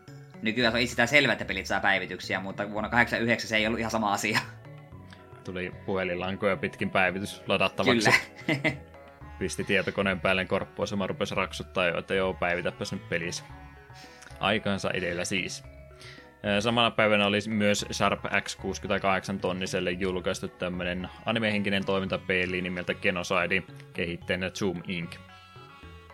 Näitä on muutama ollut ja kaikki on ihan vieraita. Jep. Ei mitään sanottavaa. Ei yhtään mitään sanottavaa. Joo. Sangen kankea aikamatka siis taaksepäin tulla äkkiä nykypäivään takaisin. No, retrompia uutisjuttuja täällä kumminkin joukossa on, niin kerroppas niistä. Joo, ensimmäisenä Kuukausi PC Engine Minin ilmoituksen jälkeen Konami kertoi laitteen lopullisen pelimäärän. Pelejä tullaan näkemään Japanin versio yhdessä 26 kappaletta ja länsimäisessä versiossa 24 kappaletta. Aikaisemmista minikonsoleista poiketen molemmista versioista löytyy myös toisen laitteen pelivalikoima, eli yhteensä pelejä tai eri peliversioita kertyy 50. Aika villiä. Ja tässä tulee sitten listaa. Amerikan ja kautta Euroopan päässä Alien Crush, Victory Run, Blazing Lasers, Neutopia, Dungeon Explorer, R-Type, Motoroader, Power Golf, Ease, Book 1 ja 2, Ninja Spirit, JJ and Jeff, Space Harrier, Military Madness, Chuman Fu, Psychosis, Bongs Revenge, Parasol Stars, Kadash, New Adventure Island, Airzong, Neutopia 2, Soldier Blade, Lords of Thunder ja Bomberman 93. Muista hengittää välissä. Juh. Noin, Japanin versiossa taas löytyy The Kung Fu ja Seiken Necromancer, Fantasy Zone, Appare, Gateball, Nectaris, Dungeon Explorer, Neutopia, BC Kenjin, Ease 1 ja 2, Super Darius, Superstar Soldier, Daima Kaimura, Aldunes, Neutopia 2, Gradius, Salamander, Super Momotaro Densetsu 2, Ninja Ryukeiden Japanese version, ah niin Ninja Gaiden Japsi-versio, okei. Okay. Star Parodier, Snatcher, Gradius 2, Gopher Jabo, Joe Aniki, se on hämmentävä peli. Tässä kohta pakko mainita. Akumayo Dracula X, Chino Rondo, eli Rondo of Blood ilmeisesti, Bomberman 94, Bomberman Panic Bomber, Ginga Fukei Density Sapphire. Ja kahden ohjaajan portin lisäksi laitteella on mahdollista hankkia myös multitappi, joka mahdollistaa yhteensä viiden pelaajan monin pelit. Ennakkovarauksia on pystynyt jättämään Amazon-sivuston kautta heinäkuun viidestä päivä alkaen, mutta osto tavoista ei tässä vaiheessa ollut mainintaa. Muista ostotavoista. Että tuleeko se myyntiin muualta kuin Amazonin kautta? Niin, aivan, aivan, aivan. Luin väärin. Hintaa laitteelle tulee olemaan noin 90 euroa ja julkaisu tapahtuu maaliskuussa 2020. Onpa siinä paljon sulatettava. Joo, hämmentävää, että muutilat mahdollistaa viiden pelaajan monin pelin. Joo, niillä oli vähän tämmöinen epäpyöreä luku, se viisi kappaletta. Kaksi Mietin porttia vaan- yhden laajentaa neljään, niin ja se viideskin vielä toimimaan. Niin, vähän ihmettelen, no täällä on paljon pelejä, joita- en tunnista, mutta onkohan tuolla hirveästi Bombermanien lisäksi sellaista, mitä voi viidellä hengellä pelata. Öö, varmaan aika vähän. Niin, se Bombermanit kyllä niin kuin ymmärretään, aivan totta kai niissä nyt voi olla vaikka miljoona, no ei okei, okay, miljoona yliottelua, kahdeksan pelaa taitaa siinä Switchin Bombermanissa voi olla yhtä aikaa, että Ja Saturnin versiossa taisi se kaikkein eniten olla. Oliko siinä 16 jopa, vai oliko siinäkin kahdeksan? Voisi kuvitella, että 16 menee ihan pikkusen kaoottiseksi. Se niin tuntuu niin kuin neljälle ja viiellekin se rupeaa olemaan siinä rajoilla, ja kahdeksalla pelaajallakin minun vähän jo hirvittää. No joo, mutta voisin se kaauksen merkeissä yrittää 16 pelata. Se tässä on kyllä erikoista, että molemmista versioista löytyy myös toisenlaisten pelivalikoima. Todella erikoista. Niin, mitenköhän se lisensoinnin kannalta nyt sitten menee, että onko näiden, riittääkö se vaan, että okei, mulla on nyt nämä tämän alueen pelit on tässä näin, nämä on hoidettu kuntoon, ja sitten muut on vähän niin kuin ekstrana, vai miten se käytännössä toimii, en, en kyllä sitä puolta sinänsä ymmärrä. Siitähän tuossa nyt ei mitään erikseen mainintaa ollut, että lokalisoidaanko niitä pelejä vai ei, mutta ei, eiköhän se ole aika varma vastaus, että ei, ei lokalisoida. Olisi mm. siitä kehunut etukäteen, jos siinä olisi ollut semmoinen mahdollisuus. Jep. sekin sitten, että mitä kaikkea noista pystyy ilman tekstiä pelaa. Toki nyt noin tota, tota Salamanderit ja muut shoot'em niin toki ne menee ihan vaan kun vaan oikean valikko vaihtoehdon löytää, niin pystyy toki tämmöiset pelaamaan, mutta sitten just toi kaikki isoin ehkä mitä tuolla Japanin puolella tai Snatcheri on, että tekisi mieli se pelata, mutta jos se on pelkästään japaniksi, niin ei sitä ei oikein onnistu. Mm. Että kiva, että se siellä on, mutta hyödynkö mä tästä nyt sitten hirveästi. Google Translate viereen vaan. Nyt olisi mun mielestä sitten ihan todella hyvä hetki näille tota romhäkkeille se, että ne pistäisi ne fanikäännökset. Niin, Moda, totta. pystyisi modaamaan tätä konetta ja sitten iskisi ne omat päivitykset sinne päälle, niin eikö se melkein laillista? Mä oon maksanut näistä Japanin versioista ja sitten mä vaan modaasin niihin tekstit päälle. Totta. Nyt ollaan, noustaan sieltä harmaista vesistä puhtaisiin vesiin suorastaan. Ei mitään laitonta tässä meneillään tällä hetkellä. Joo, Snatcher kyllä olisi näistä tosiaan ehdottomasti se, mikä olisi hieno päästä pelaamaan sitten. Tokihan siitä taitaa sitten ne myöhemmät julkaisut olla pykälää parempia. En mä tiedä, onko graafisesti nyt hirveästi muutoksia tullut, mutta Sega CD-versiossa taisi olla kumminkin musiikit pikkasen paremmat, ja täällä olisiko vähän resoluutiokin isompi ollut, jotain tämmöistä pientä kivaa, mutta ymmärtääkseni tämä versio Snatcherista olisi jo ihan semmoinen näppärä päästä pelaamaan. Mm. Mutta eikö se ole kaikki noin minikonsolit tähänkin mennessä onnistunut tavalla tai toisella modaamaan, niin eiköhän se tämä tällekin tapahdu. Näin voisi ainakin uskoa. Mm. Se vaan sitten, että kukaan niitä rupeaa meidän puolesta kääntämään niin sitä odotellessa.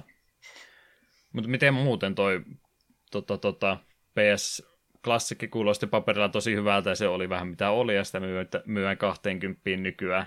Tämä vaikuttaa jälleen kerran tosi hyvältä ja olisi vähän eksottisempi laite ainakin meille tavalliselle kuluttajalle, niin siinä mielessä vaikuttaa semmoiselta, että olisi valmis se 90 euroa tästä saman tien maksamaan, mutta on tässä vähän epäselvyyksiäkin vielä. Mm. En me itse ehkä 90 tuosta viittis maksaa, mutta jos se Alesta tulisi vastaan joskus, niin voisi olla, että nappaisin. On tuohan tuolla hyviä pelejä, mutta niin, kun ei mulla riitä aikaa nykyistikään peleihin, niin ja PS Classicillakin enimmäkseen pelannut vain sitä Jumping Flash, eli podcastia varten, niin... Hmm. Näinhän se. Isohan kysymysmerkki tosiaan tässä on se, kun me ollaan nyt pelit kuultu jo ja hinta julkaisupäivänä on ihan hyviä, mutta ei ole pelikuvaa nähty yhtä ja ei mitään tietoa, että kukaan tästä vastaa nyt sitten.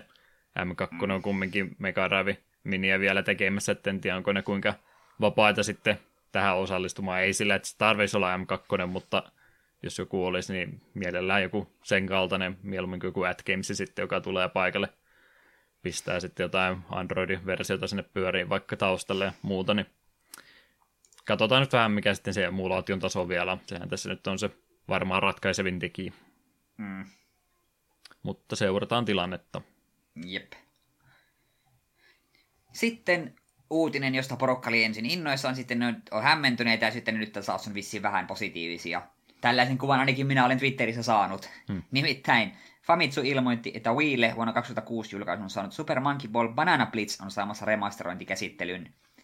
Uudistuksen tulevat kuuluman mukaan päivitetyt grafiikat, alustakohtaiset kontrollivaihtoehdot ja uusi mini- minipelitila. Peli tulee julkaisemaan konsolialustolle lokakuun 29. päivä sekä myös PClle vuoden loppuun mennessä. Hintaa tälle versiolle kertoo 39 dollaria ja se tullaan näkemään sekä digitaalisessa että fyysisessä muodossa.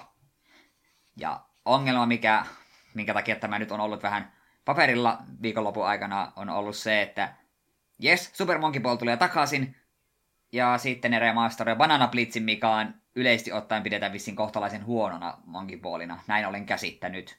Hmm. Mutta sitten myös jo, ilmeisesti se oli niin just, kun se oli Wiille, siinä oli vissiin pelkät motion controllit, jonka takia sen takia se oli simpeli, ja sen takia se oli myös vähän kömpelö. Niin nyt kun se sitten tulee muille konsoleille, niin sitä pääsee pelaamaan ilman motion controlleja, ja ilme, sen verran me kyllä muistan, että veljellä on tuli joskus pelattu tuota minipelitilaa. Siinä oli järkyttävä määrä minipelejä, jotka kaikki oli perseestä. no yksi lisää vielä, ehkä se on sitten paras.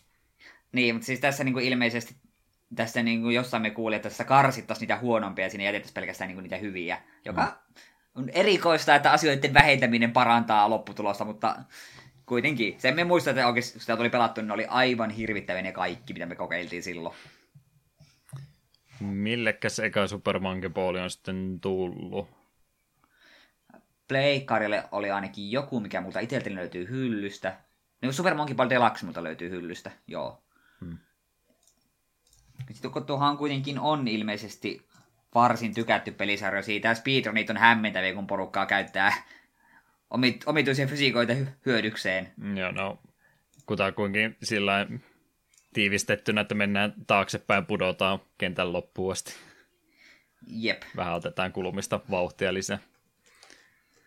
Mutta joo, kyllä ne olisi ihan kiva, että itsekin kun mä en käynyt mankipuolella päässyt sitten pelaamaan jotain siitä johdannaisia pelejä joo, mutta itse Super Monkey Ballia en. Ö, alun perin ensimmäinen Monkey Ball on Arcadelle, mutta sitten super, ensimmäinen Super Monkey Ball on Gamecubelle. Että Gamecubella on pelisarja niin kuin kunnolla alkanut.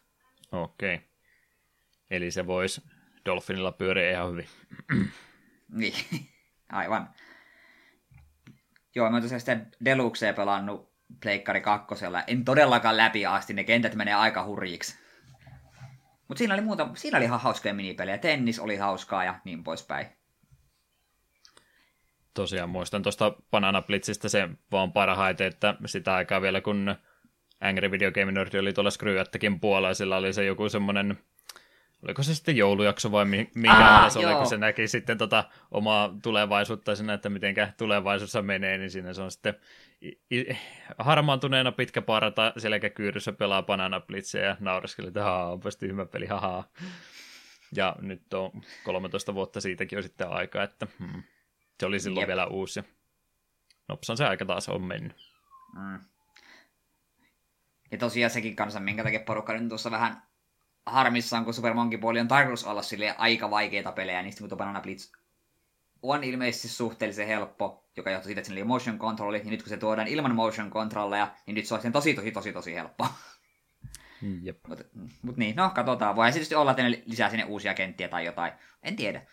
On se kiva, että joku tämmöinen jossain määrin rakastettu pelisarja saa vielä niin kuin uuden tulemisen. Vaikka moni olisi toivonut, että se olisi ollut joku joko kokonaan uusi tai sitten remake jostain muusta kuin Banana Blitzistä. Hmm. Joo, niin nyt rupesin ihan toisen suuntaan miettimään, kun eikö Kirpillä ollut joku vähän vastaavanlainen peli, vai onko mä nyt vaan kuvitellut päässä, niin kun ää, siinä sarjassa on joku Tiltan Tampol niminen peli ollut, missä pystyy jotenkin kanssa ohjastamaan kirpeä, ja sitten on niitäkin videoita nähnyt, kun, mä en tiedä, onko se GPA-peli oikeasti, vai onko se ihan Gamecube-peli, nähnyt, kun ihmiset ohjastaa sellainen, tota, että se on laitettu tuohon Gamecubein kiinni, sitten Gamecubea kääntelee käsissänsä, että no niin, tällä ohjataan tätä kirpeä nyt sitten eteenpäin. Onko se samanlaista peli, pelityyliä ollut vai onko se joku ihan muu sitten? Mekin muistan nimeltä Tilton Tumblen ja Google kertoo, että se on Game Boyn peli. No niin, eli se on jotenkin Game Boy pistetty Gamecubeen kiinni ja sitten Gamecubea käsissä pyöritelty.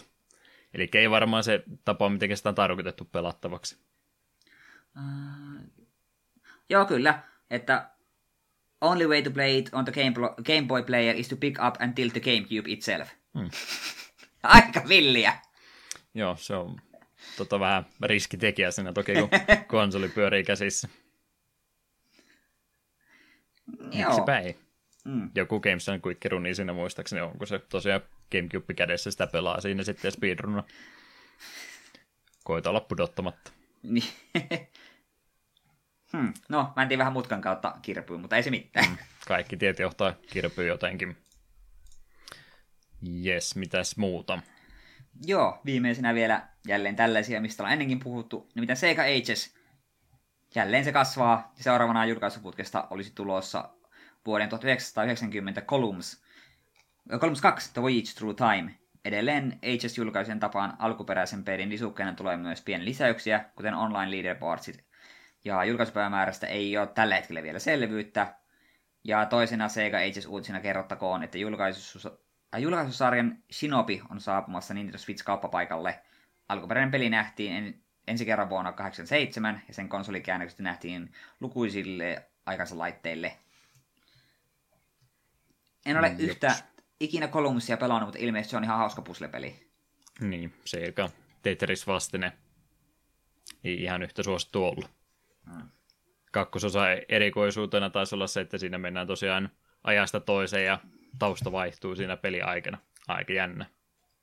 Aika villiä. Miten Sinopin kanssa? Mä muistan Master Systemillä sitä pelanneen ja se taisi olla se eka konsoli käännös siitä ja oli muistaakseni sangen vaikea. En ole tainnut Sinopia itse pelata, vaikka tiedän kyllä pelin. Hmm. Niin, ja Gaiden oli kyllä parempi. no, se yritti tulla perässä, mutta ei ne onnistunut. Niin. Vai oliko sitä ennenkin jopa? 87. No niin on jo aivan totta. Se, Sega matki jo etukäteen, aika nolo. niin.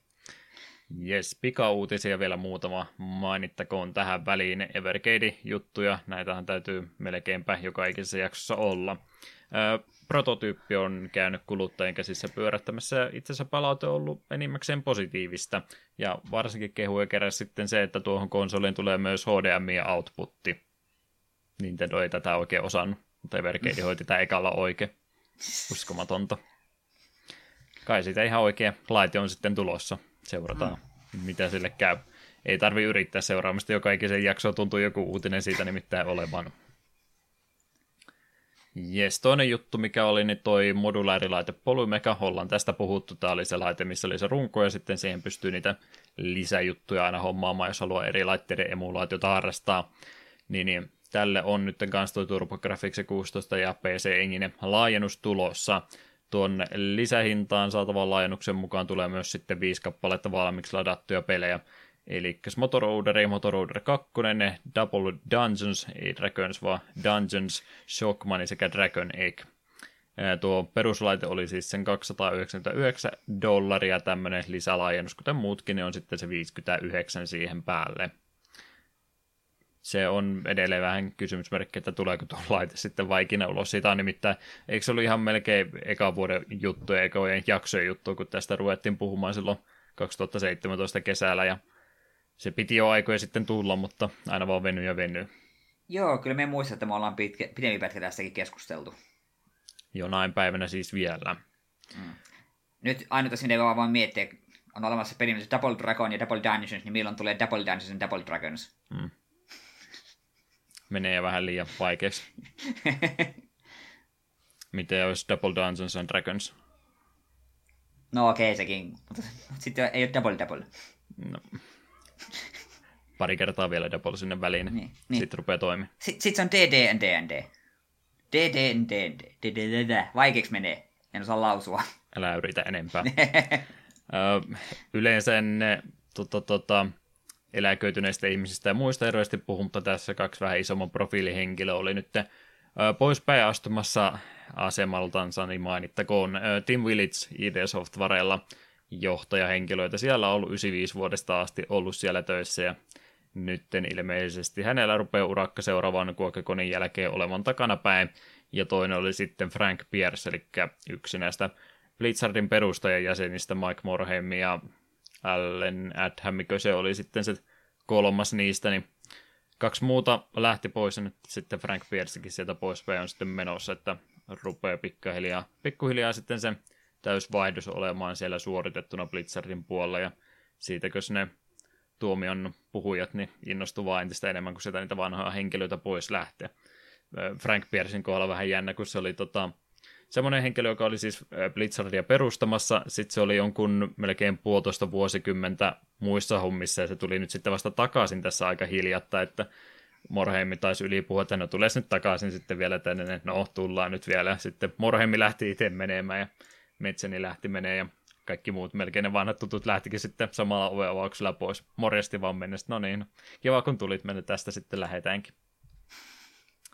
Mutta hänkin on nyt sitten poispäin sieltä sitten lähdössä. Yksi uutinen siellä myöskin oli, että Kontrasta on tulossa jotain mini arcade-kabinettia ja pientä käsikonsolia, mutta nehän ei meitä varmaan kiinnosta. Ei. Mini kolmo tuossa muuten oli jo tulossa, niin vähän ylimääräisiä juttuja ne. ROM-hackingin suuntaan sitten seuraavaksi. Ja minä yleensä olen jonkun yhden projektin tässä kohtaa kertonut, mutta en kerro tällä kertaa. Ei ollut mitään isompaa juttua. Ei tule varmaan kiinnostanut NBA Jamin 2K20 rosteripäivitys yhtään, niin en ottanut sitä sitten esille. Ei olisi hirvittävästi minua liikuttanut. No niin, no hyvä, etten sitten ottanut. No, Final Fantasy Tactics siellä on pari päivitystä viime aikoina saanut pukifiksejä ja muuta pientä balansointi päivitystä on sille pelille yritetty pariltakin eri suunnalta tehdä. Siellä on ollut myös SNES ja N64-pelien tämmöisiä pallista, äh, pallista, jaha, palversiosta NTSC-versio. Elä ei tule tuommoiselle lapsellisuudeksi, sille rupeaa nauramaan. Ei mikään semmoinen podcasti olla. Joo, palversiota tosiaan NTSC-käännöksiä on tehty useammalle pelille. Fantasy Star 3 oli myös joku tämmöistä pientä ehostettua versiota ruvennut tekemään, missä tuo kääntäjä on yrittänyt pikkasen selkeyttää tarinaa kakkos- ja kolmososan välillä lisäämällä viittauksia noihin e- pelisarjan edellisiä osia käyttämällä sitten myöskin muista osista tuttuja termejä. En tunne Fantasy Star 3 lokalisointia, mutta onko se sitten sillä käynyt niin kuin monissa muussa Japanisarjassa, että siellä on spellin nimet vaihdettu sitten kesken kaiken toisiin ja käytetty vääriä termiä. Enpä tiedä se voi olla, en tosiaan itse vasta kun se ykkösen aikoinaan pelannut, pitäisi kakkonen ja kolme nelonen jossain vaiheessa pelailtua. Hmm. Se Tuost... näytti ihan viihdyttävältä versiolta se Fantasy Star 1 versio, mikä nyt Switchille tuli. Se voisi joskus napata. Siinä taisi kartat ja muutkin olla, niin pääsee sitten enimmästä oh, tuskailusta ohitse. se helpottaa paljon. Me ykkösen pelasin aika paljon kuidea käyttäen, koska loppupuolen dunkut oli ilman karttaa, niin aikamoista. Mm. Mutta tuosta haluan kyllä mainita, että Final Fantasy Tactics on paljon huomiota. Hienoa, ja tämä toimii samalla mieleen. Nyt kun vihdoin viime Final Fantasy 8 on saanut niin kuin, saamassa uudelleen julkaisu, joka nyt sinällään minua itseäni liikuta, mutta kun nyt on kaikki muut Pleikkari 1 ja Final Fantasy niin julkaistu jossain muodossa, tai niin kohta kaikille joillekin muillekin nykykonsoleille, olisiko Final Fantasy Tactics seuraavana? Voisiko se julkaista vaikka Switchille? Mm. Semmoinen peli, peli, mikä ihan pikkusen kiinnostaa itsekin pelata, mutta ei ikinä saanut aikaiseksi. Tää tulee tämmönen Mankispo-toivomus tästä näin, ja sä saat siitä sen mobiiliversion kohta ulos. Niin, tai sitten ne sille, ai, me julkaistaan sittenkin yksi uusi, tai vanha Final, Fan- ja Final Fantasy, ja se on Chocobo Racing. Oh, yes! No niin. Se vaikutti tosi hyvältä peliltä.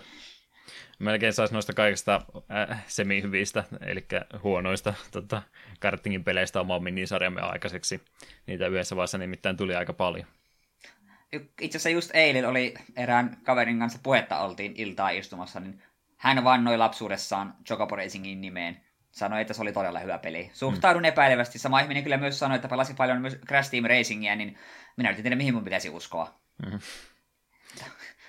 niin. No, mitenkä tuosta selvää sitten ottaa? Niin, että selvästi niin ymmärtää kartingpeleen päälle, mutta silti en tiedä. Ehkä pidät Chocobo Racingin itse joskus pelata ja kokeilla.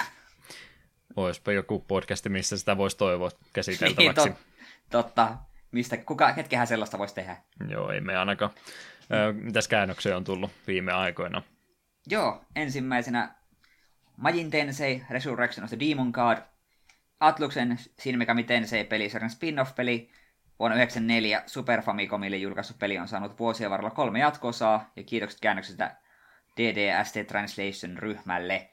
Ja ilmeisesti tämä oli juuri se sama versio, mistä tuo Hasuki, eikö Dyna? Hasuki vai Dyna? Dyna. Niin Dynahan se oli. Pahoittelen, menetti minun, minun päässäni joskus sekaisin. Niin äh, tuolla meidän Discordin puolella tästä mainitsi, että tuot voitaisiin joskus ostaa käsittelyyn, ja no, se liittyy jollain tavalla Shin Megami Tenseihin, minun mielenkiintoinen on herätetty. Hmm. Meinasin tota, heti kun mä näin tänne päivityksen, menin katsomaan, olin sellainen nipottamassa, no en mä nyt tästä voi puhua, kun tämä on 2.0-versio kumminkin käännöksestä, ja sitten mä menin katsomaan, että se 1.0-versio on jostain 15 vuoden takaa, mikä ei koskaan tehty loppuun, niin sallittakoon, että otetaan 2.0-versio tällä kertaa. Mm.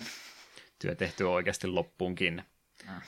Joo, mä itsekin olen vähän kärryltä pudonnut SMT spin-offien kanssa, että miten ne toisistaan eroavat, mutta tämä ilmeisesti tämä Matsin Tensei, strategia voittoisin sitten niistä. Joo, ja mitä nyt katsoo screenshotteja, niin ei näytä yhtä pöllömmältä. Samat tutut viholliset kumminkin. Mm. Mutta sitten seuraavana täällä vielä on ne, mikä? Neketsu Ojako. PlayStationille, vuonna 1994 julkaistu beat'em peli kehittäjänä Technosoft, kääntäjänä SCO. SCO.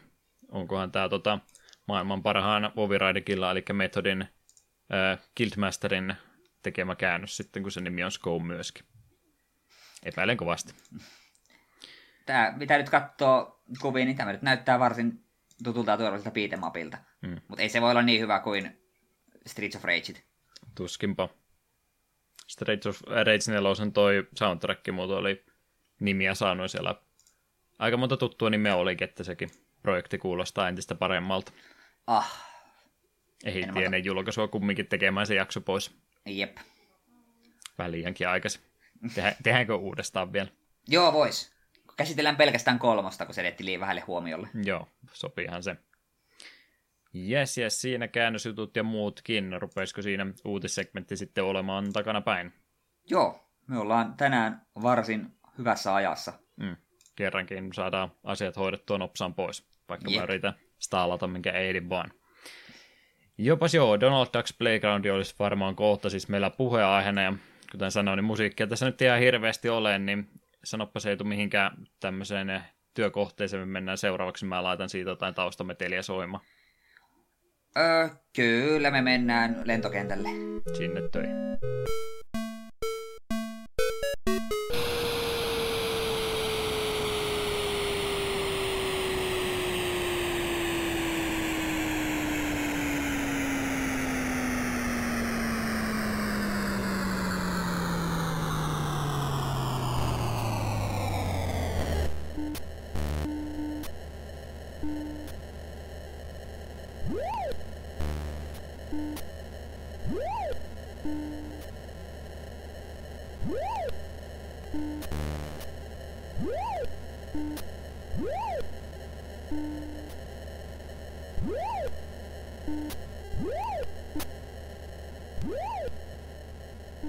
Jakso numero 65 olisi edennyt siihen pisteeseen, että jakson pelistä pitäisi puhua enemmän. Donald Ducks Playground oli siis valikoitunut meille tällä kertaa pääaiheeksi ja Eetun valinta. Miten me ollaan tähän tilaan päädytty?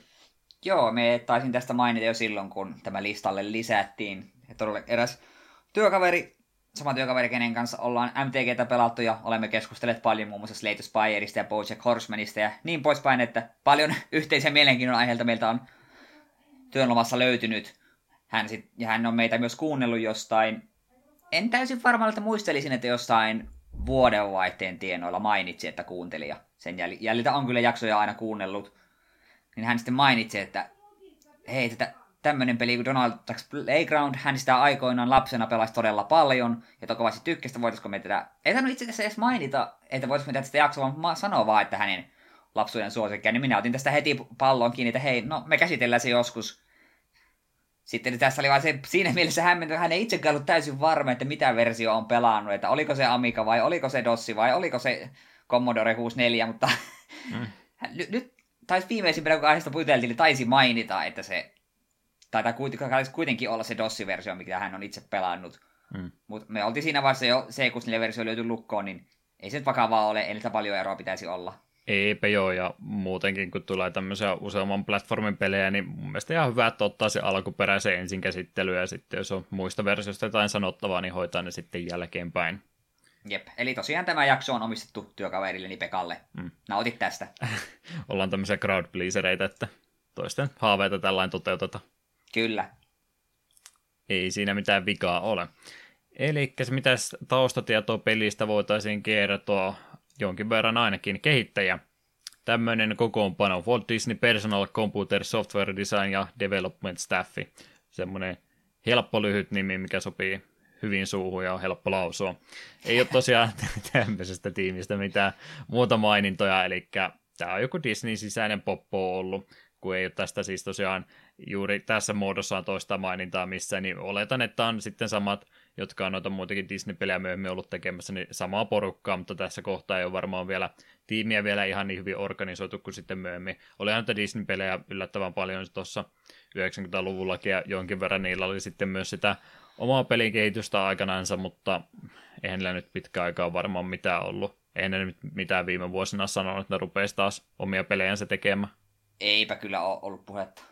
Että eikö ne ollut justiin nämä Epic Micit ne viimeiset heidän omat projektinsa ja eipä mm. sen jälkeen varmaan halua ollut lisää tehdä. Mm. Ja jos tekee, niin on sitten varmaan jotain puhelinpelejä kumminkin. Aina me dissataan puhelinpelejä, on tämä epäreilu.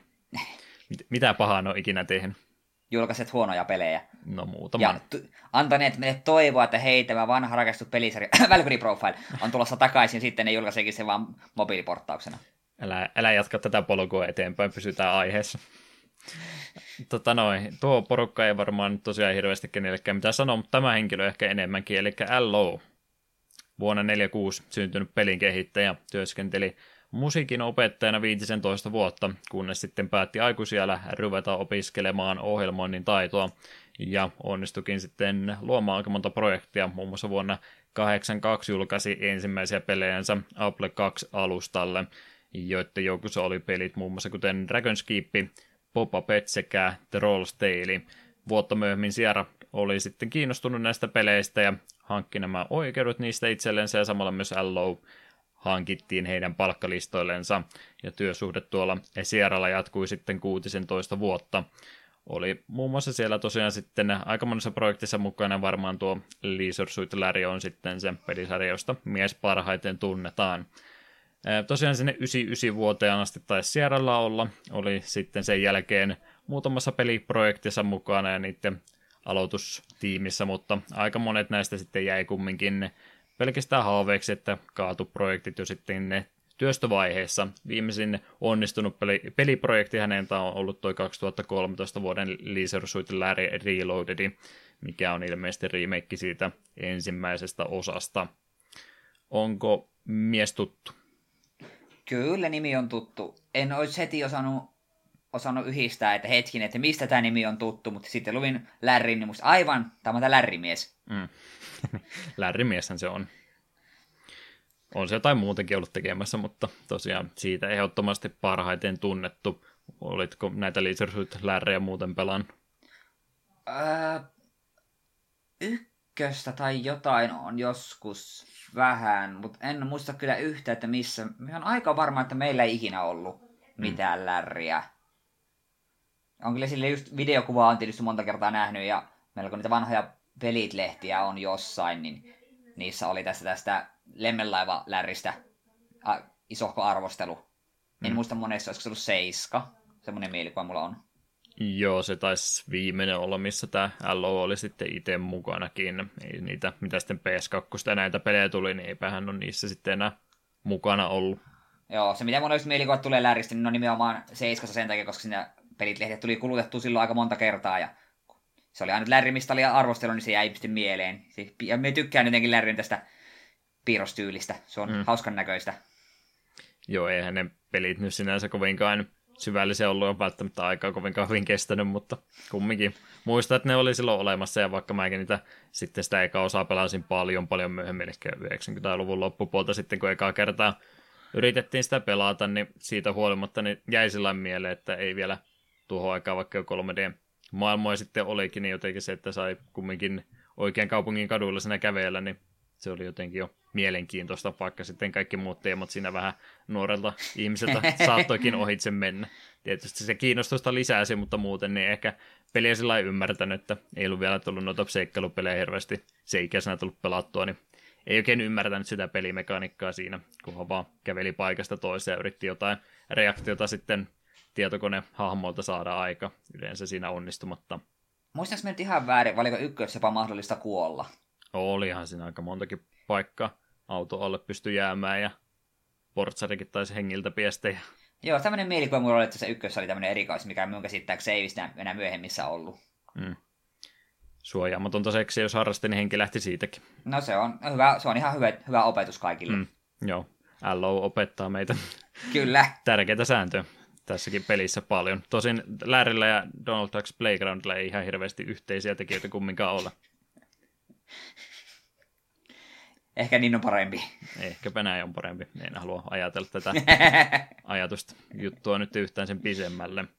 No joo, sen vielä piti ekasta lähdöstä sanoa, että enemmän aikaa tuli kumminkin vietettyä siinä ihan aloitusruudussa, kun siinä tuli semmoinen tietovisa-kysely, että varmistettiin, että olet tarpeeksi vanha pelaamaan tätä, ja eihän se oikein onnistunut, kun tota, tota, kysymykset oli 80-luvulta ja englanniksi kirjoitettu, niin mistä niitä nyt sitten ymmärsi meillä oli iso vihko, minkä me kirjoitettiin niitä kysymyksiä ja kaikkia vaihto- vastausvaihtoehtoja, mitä me kokeiltiin, niin kyllä me saatiin semmoinen iso vihkokatalogi tehty, että sitten jossain vaiheessa rupesi onnistumaankin.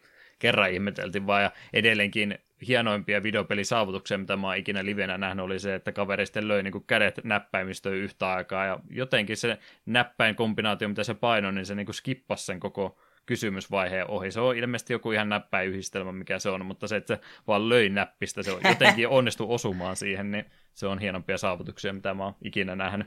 Päästiin puolen tunnin yrittämisen jälkeen vihdoin pelaamaan. Yes, yes. US Goldi tosiaan Donald Ducks Playgroundin julkaisijana ollut 80-luvun alusta aina tuonne 90-luvun puoliväliin asti toiminut pelijulkaisija. Eidos osti heidät sitten vuonna 1996. Alkuperäinen peli siis Commodore 64 oli julkaistu 84, siitä versiosta nyt puhutaan enemmän. Ja sitten myöhemmin, kahta vuotta myöhemmin portattu muille alustoille Atari ST, Amiga, Apple 2, IBM PC Junior sekä PC-alusta. Eli 86 vuosi se. Ja genret oli semmoset kuin minipeli ja opetus. Varmaan se opetus tässä se pääpointti, mutta minipeliksikin voi kuvailla. Ää, opetushan peli nyt on meille oikeastaan ihan ekaa kertaa siinä missä vaikka vähän pienempi peli, vanhempi peli ja tuntemattomampi peli on kyseessä, niin ihan kiva, että meillä on nyt vihdoin viime joku opetusaiheinen peli mukana, mutta onko meillä minipeliä ollut mitenkä? Liikaa jaksoa ollaan jo tehty, kun ei muista enää taaksepäin. Ei minun mielestä meillä on mitään sellaista periaatteessa minipelikokoelmaa ollut. Hmm. No ei tässäkään kyllä monta ole, mutta muutama niin. kumminkin. Mini-minipeli. Kyllä. Jos saisin kuvailla. Mutta joo, siitä pelistä itseä yksi kysymys tähän väliin vielä. Mikä on Eetun suhde Akuankkaa ollut? Onko se idoli ollut lapsuudesta asti? Voi kuule, minäpä kerron semmoinen pienen tarinan. No niin. Minä muistan, olin ensimmäisellä luokalla ja en alkuun lukeminen tuotti kamalasti vaikeuksia. Ei se vaan niin kuin, oli, oli hankalaa ja ei tuntuu, että ei sitä lähe. Mutta sitten tuli ensinnäkin luettua tällaisia pieniä satukirjoja, missä oli tavutettu, niin ne oli sitten helppo. Ja sitten pikkuhiljaa, kun alkoi se lukeminen sujua, niin hyökkäsin veljeni Akuanga taskukirjakokoelmaan ja sille tielle pysyttiin aika monta vuotta. Et me on vuosien varrella tykännyt paljon lukemisesta ja vielä tälläkin iällä jossain määrin tykkään Akuankaa lukea. Et Akuanka, Akuanka on ollut tärkeä esimerkki siitä, että miten, miten mukavaa lukeminen voi olla. Ja esimerkiksi Don Rosan Akuanka seikkailut on edelleen mun suosikkeja. Mulla on kaikki Don Rosan kokoelmat tuolla hyllyssä ja tasaisin väliajoin ne aina otetaan sieltä ja luetaan. Mm. Ja silloin tällöin myös, jos vanha Akuanka taskukirja sattuu vastaan, niin kyllä se tulee selailtua ja muistaa, ai että muistan tämän taskukirjan, tämä oli hyvä tarina ja niin poispäin. Ai, että hyvin läheinen suhde Akuankkaan. Joo, kyllä kotonakin kovasti Akuankka ollut ja se hyvä, kun on muuten lähisuvussa enemmän vanhempaa, itseni vanhempaa henkilöä ollut, niin siellä sitten tosiaan silloin kun vielä muksu oli, niin muut serkut ja nämä, niin enimmät rupes olemaan jo joko siinä iässä, että oli kotoa pois muuttamassa tai oli jo, oli jo sitten lähtenyt muualle maailmaan, niin aika paljon oli ylimääräistä akuankkamateriaalia jaettavissa ja aina kun kävi jossain kylässä, niin monesti tarjottiin sitä, että ota tuosta vähän, vähän lehtiä taskukirjoja mukaan, niin luettava oli kovasti käynyt. Niistä on sama, sama temppu tehty eteenpäin, ettei oma, omasta kokoelmasta aika paljon on jo poispäin annettu eteenpäin. Ihan hyvä, kun ei niitä nyt itsekään luette, jos siitä nyt muille iloa on, niin aina vaan parempi itsekin ne lahjana saa, niin hyvä pistää eteenpäin. Ja vaikka nyt ehkä pikkasen tarinat on varmaan Akonkaleissä muuttunut ja jälleen kerran nykyteknologia aika monta tarinan karta mennyt pilalle sillä, että jos on matkapuhelin mukana, niin tämäkin tarina olisi vähän aikaisemmin saatu ratkaistua. Mutta juuri, jo, mm. juuri tuon takia Don Rosan tarinat on mainioita, koska hänen tarinoissaan Ankkalina on pysähtynyt sinne jonnekin noin 50-luvun tienoille. Hmm. Hän on itse vielä erikseen jossain sanonutkin, että se juuri sen takia, että hän, hänen näkökulmastaan Ankkalinna on aina siellä. Joo, Don Rosa ottaa tämän lähdemateriaalisen aika vakavissaan kyllä. Kyllä. Muuten hieno, hieno mies. mies. Hieno mies. Ainoa vaan, että se muun muassa, muistaakseni on dissannut aika kovin sanoin tota DuckTalesin piirrossarja, että siitä pieni miinus. Aa, voi voi voi voi. Hän ei, hän ei sitä arvosta ollenkaan. Oi, min, vä, pit, tähän pitää sormien välissä katsoa sen mm. verran pyhä mies minulle melkein, että... A, annettako anteeksi siis. Niin. Mm. Mutta joo, kyllähän tosiaan täällä Euroopan suunnassa ja varsinkin Suomessa, niin kyllähän miettii mitä Jenkeissä, Mikki Hiri on varmaan se Disney tota, kulminoitumispiste, mutta kyllähän tämä nyt Suomessa, niin Akuankkaa s ja kaikki muut tulee siellä pikkasen perässä. Aika pitkälti joo. Pentuna tuli kyllä silloin, silloin kun ja tuli eniten käy, luettu Akuankkoja, niin se kyllä meni sillä tavalla, että tulee Mikki-tarina, niin jos siinä ei Hessu ollut tärkeässä pääroolissa, niin sitten käytännössä hypättiin tarinan yli ja palattiin sitten, kun ei enää muuta luettavaa. Aha, okei, okay, eli sulla on ihan sama ollut, että kun Akuankkaleissa tuli Mikki-tarina, niin eh, en mä nyt tätä viittiä. Niin. Sitten joskus uuden kerran kädessä käynyt, niin luetaan nyt sitten kumminkin. Jep, ja oli siellä sitten myöhemmin hyville huomasta, ja olihan siellä paljon hyviä Mikki mutta Aku on aina Aku. Joo. Ja tässä kohtaa haluan kyllä vähän muistella, tuliko teille aikoinaan sitä Roope sitä lehteä, sellaista pienempää? Joo, tuli kyllä. Siinä oli nämä mikään oli Hessun hullut keskiviikot vai millä nimellä, missä Hessu luki a, Mikille näitä sen omia näitä, näitä kertomuksia. Ne oli mainiota, koska Hessun tarinoissa yllättäen Hessu oli aina se fiksu ja filmaattinen ja Mikki oli aina hänen vähän kömpelömpi avustaja. Ne oli hienoja tarinoita. Hessun keskiviikot takaisin. Hmm.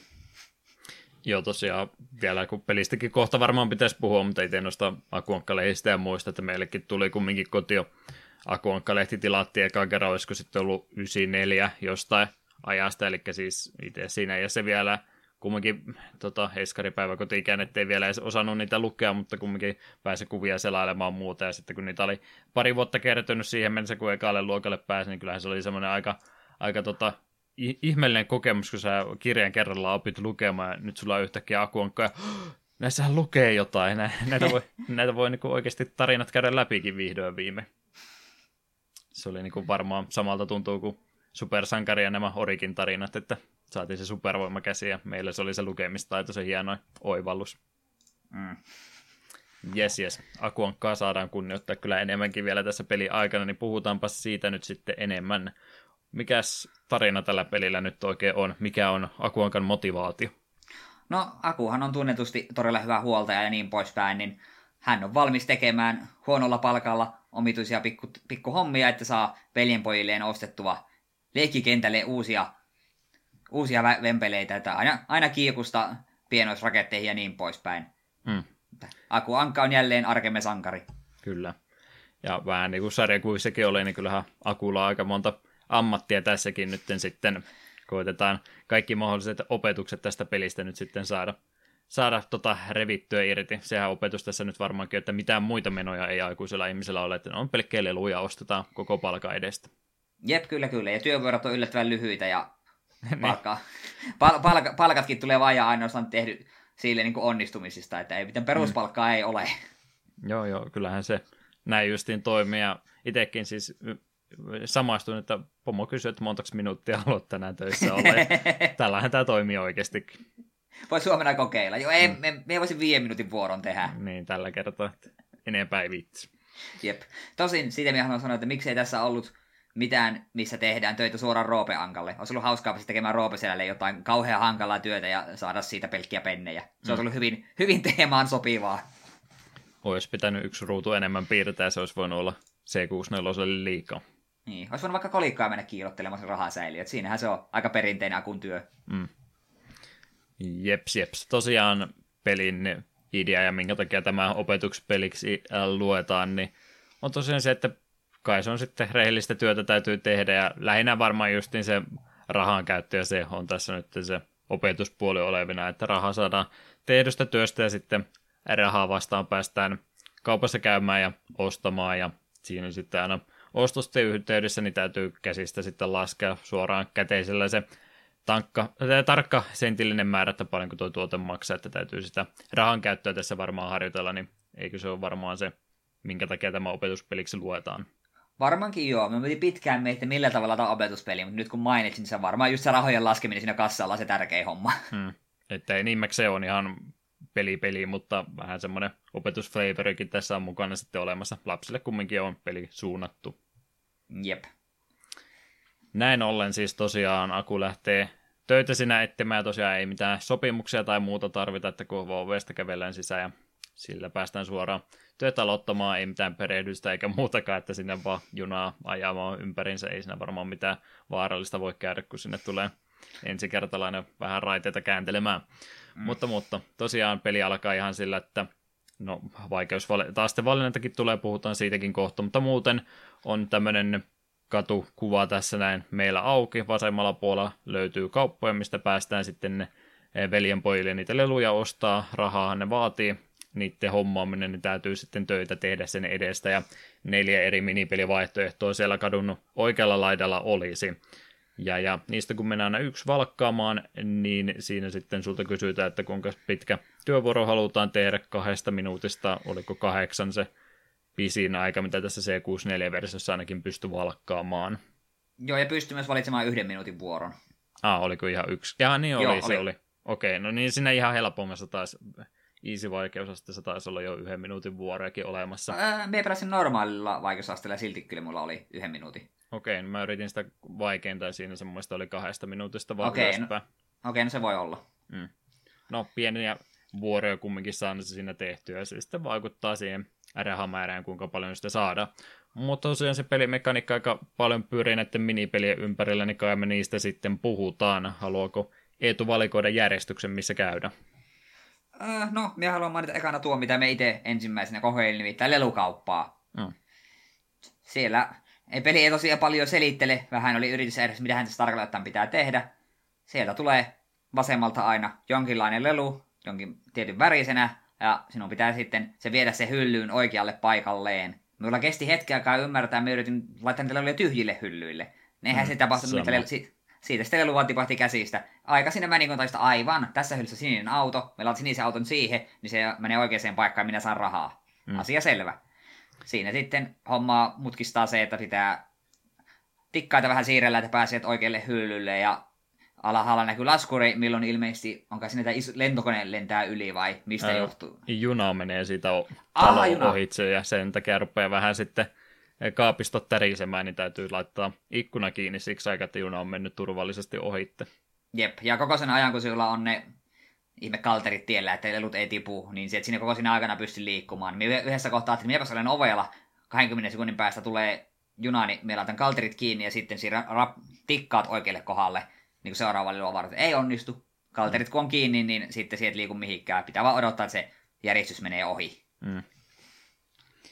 Joo, pieni monipuolisuus siitä siihen hommaan tulee vaikka muuta aika simppeli onkin. Eli kun sulla on lelu kädessä, niin silloin ei varmaan pystynyt tikkaitakaan siirtämään, se pitää laittaa ei. ensin paikalle. Mm. Jep. Eli tämmöinen iso tota, tota, hyllystö sulla sinä eessä, oliko se neljä vai viisi kerrosta yhteensä, niin sen takia ne tikkaat on pakolliset, sun täytyy se tikkaas laittaa ensin pysty suorassa kohille ja käydä sitten sitä se avulla kiipeämässä paikallensa. Tämä on muistaakseni, eikö tämä ollut ainut minipeli, missä tarvi tuon tota, alaspäin nappainta sillain aktiivisesti käyttää? Varmaankin joo. Mm. Ihan sen takia voin sen sanoa, koska tämä on varmaan joystickille tarkoitettu tämä peli. Kontrolleista yleensä puhutaan myöhemmin, mutta puhutaan nyt tässä kohtaa. Eli joystick nyt ylipäätänsä on ollut varmaan se tarkoitus ja oletus ohjaussysteemi tällä pelille. Eli eihän tässä ei siis mitään muuta ole. Ylös, alas, vasen, oikea, sitten on ampumisnäppää nyt siis käytännössä. Tai käyttönappula ei tässä am- ei ole ketään ammu, vaan siis... Vankin siis, ryöstää. Niin. To- toimintanappula sanotaanpa näin nyt, niin ollaan oikeassa termeissä siis, niin näin helposti päästä.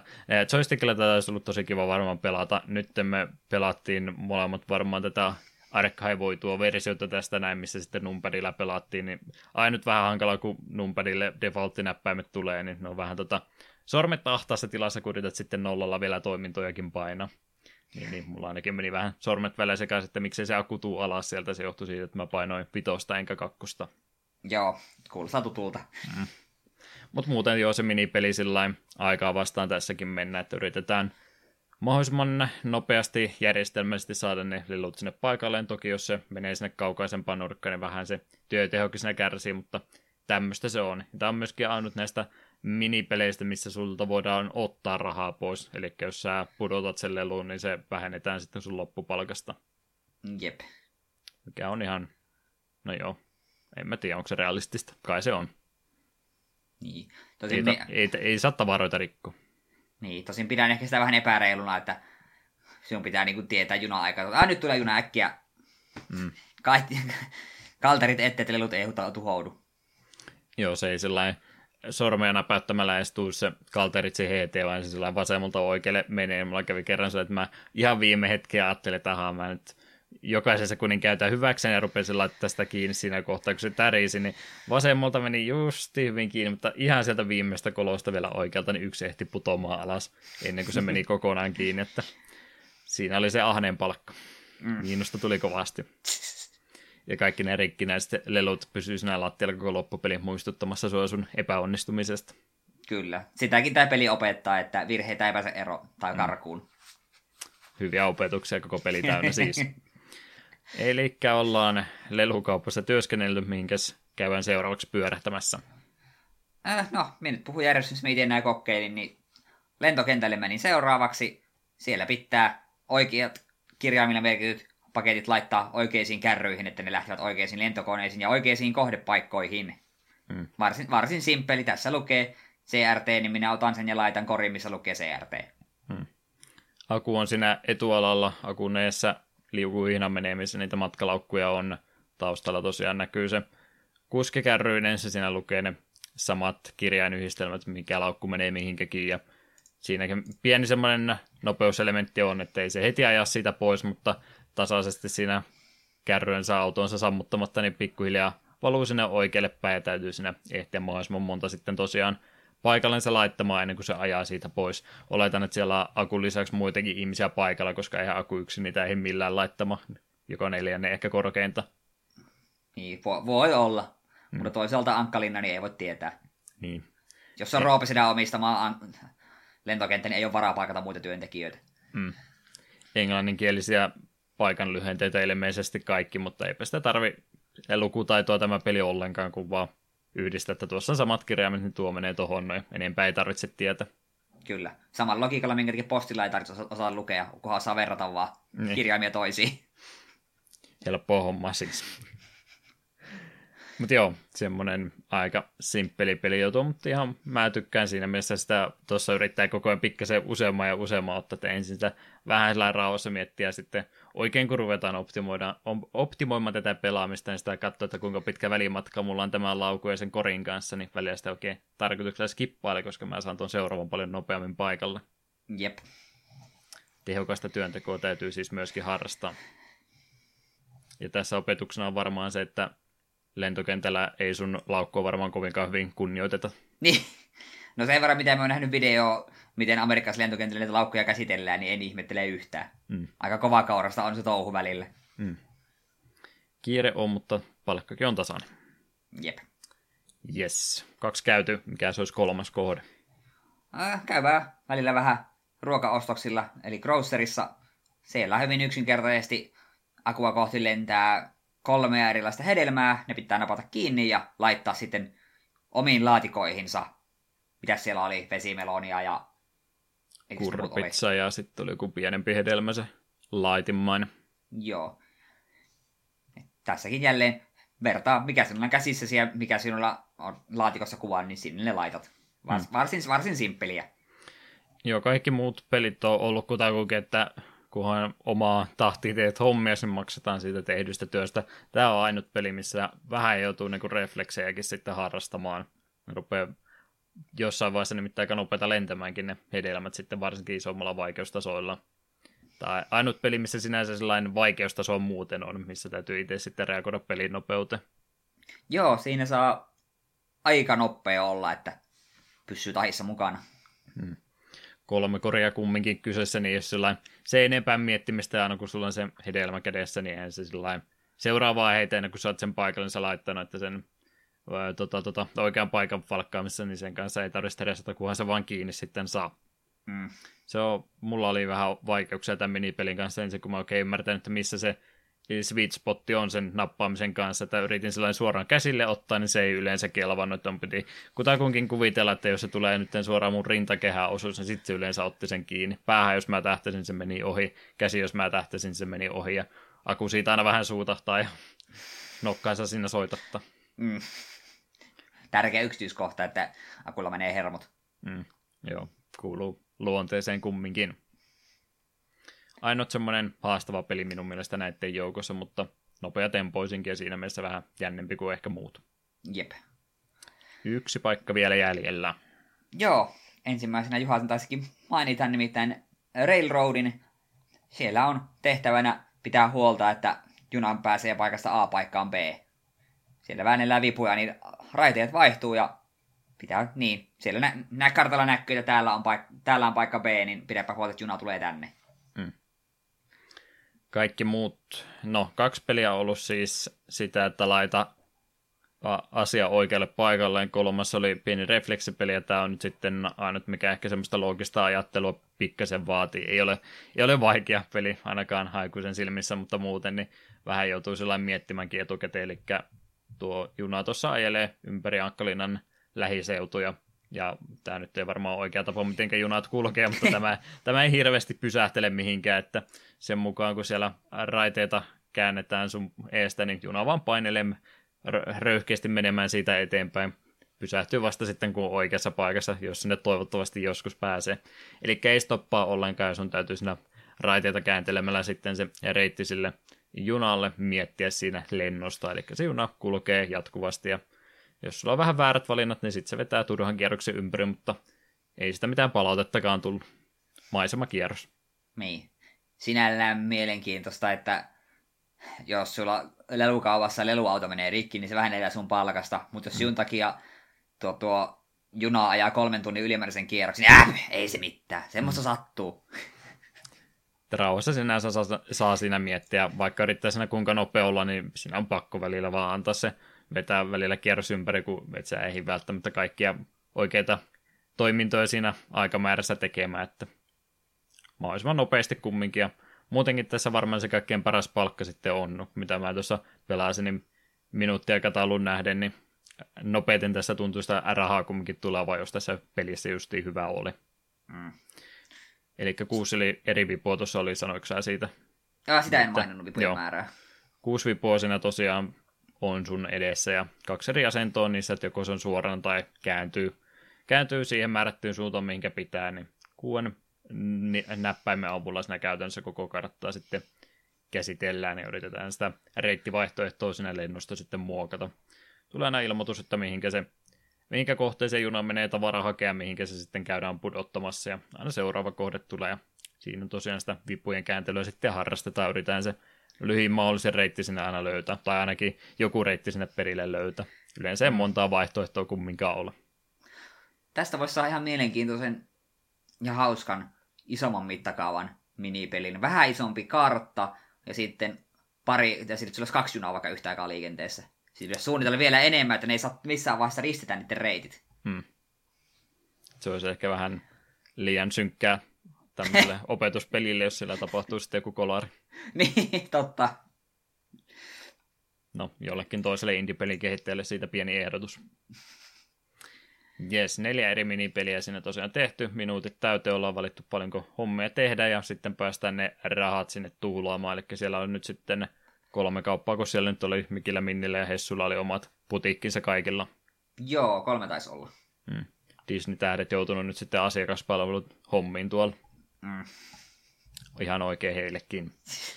Eli siellä tosiaan sitten rahaa vastaan päästään niitä leluja hommaamaan sinne leikkikentälle ja valitaan sieltä se tuote, mikä halutaan ostaa ja siinä kohtaa se peli sitten kehottaa, että no annappa sieltä käteisessä joukosta sitten se oikea määrä rahaa, eli sun täytyy ihan siinä pöydälle laskea sitten se oikea rahasumma sentilleen tarkalleen, että se ei se takaisin mitään rahaa anna, eihän anna, eikö se pitänyt nimenomaan tasa luku tulla?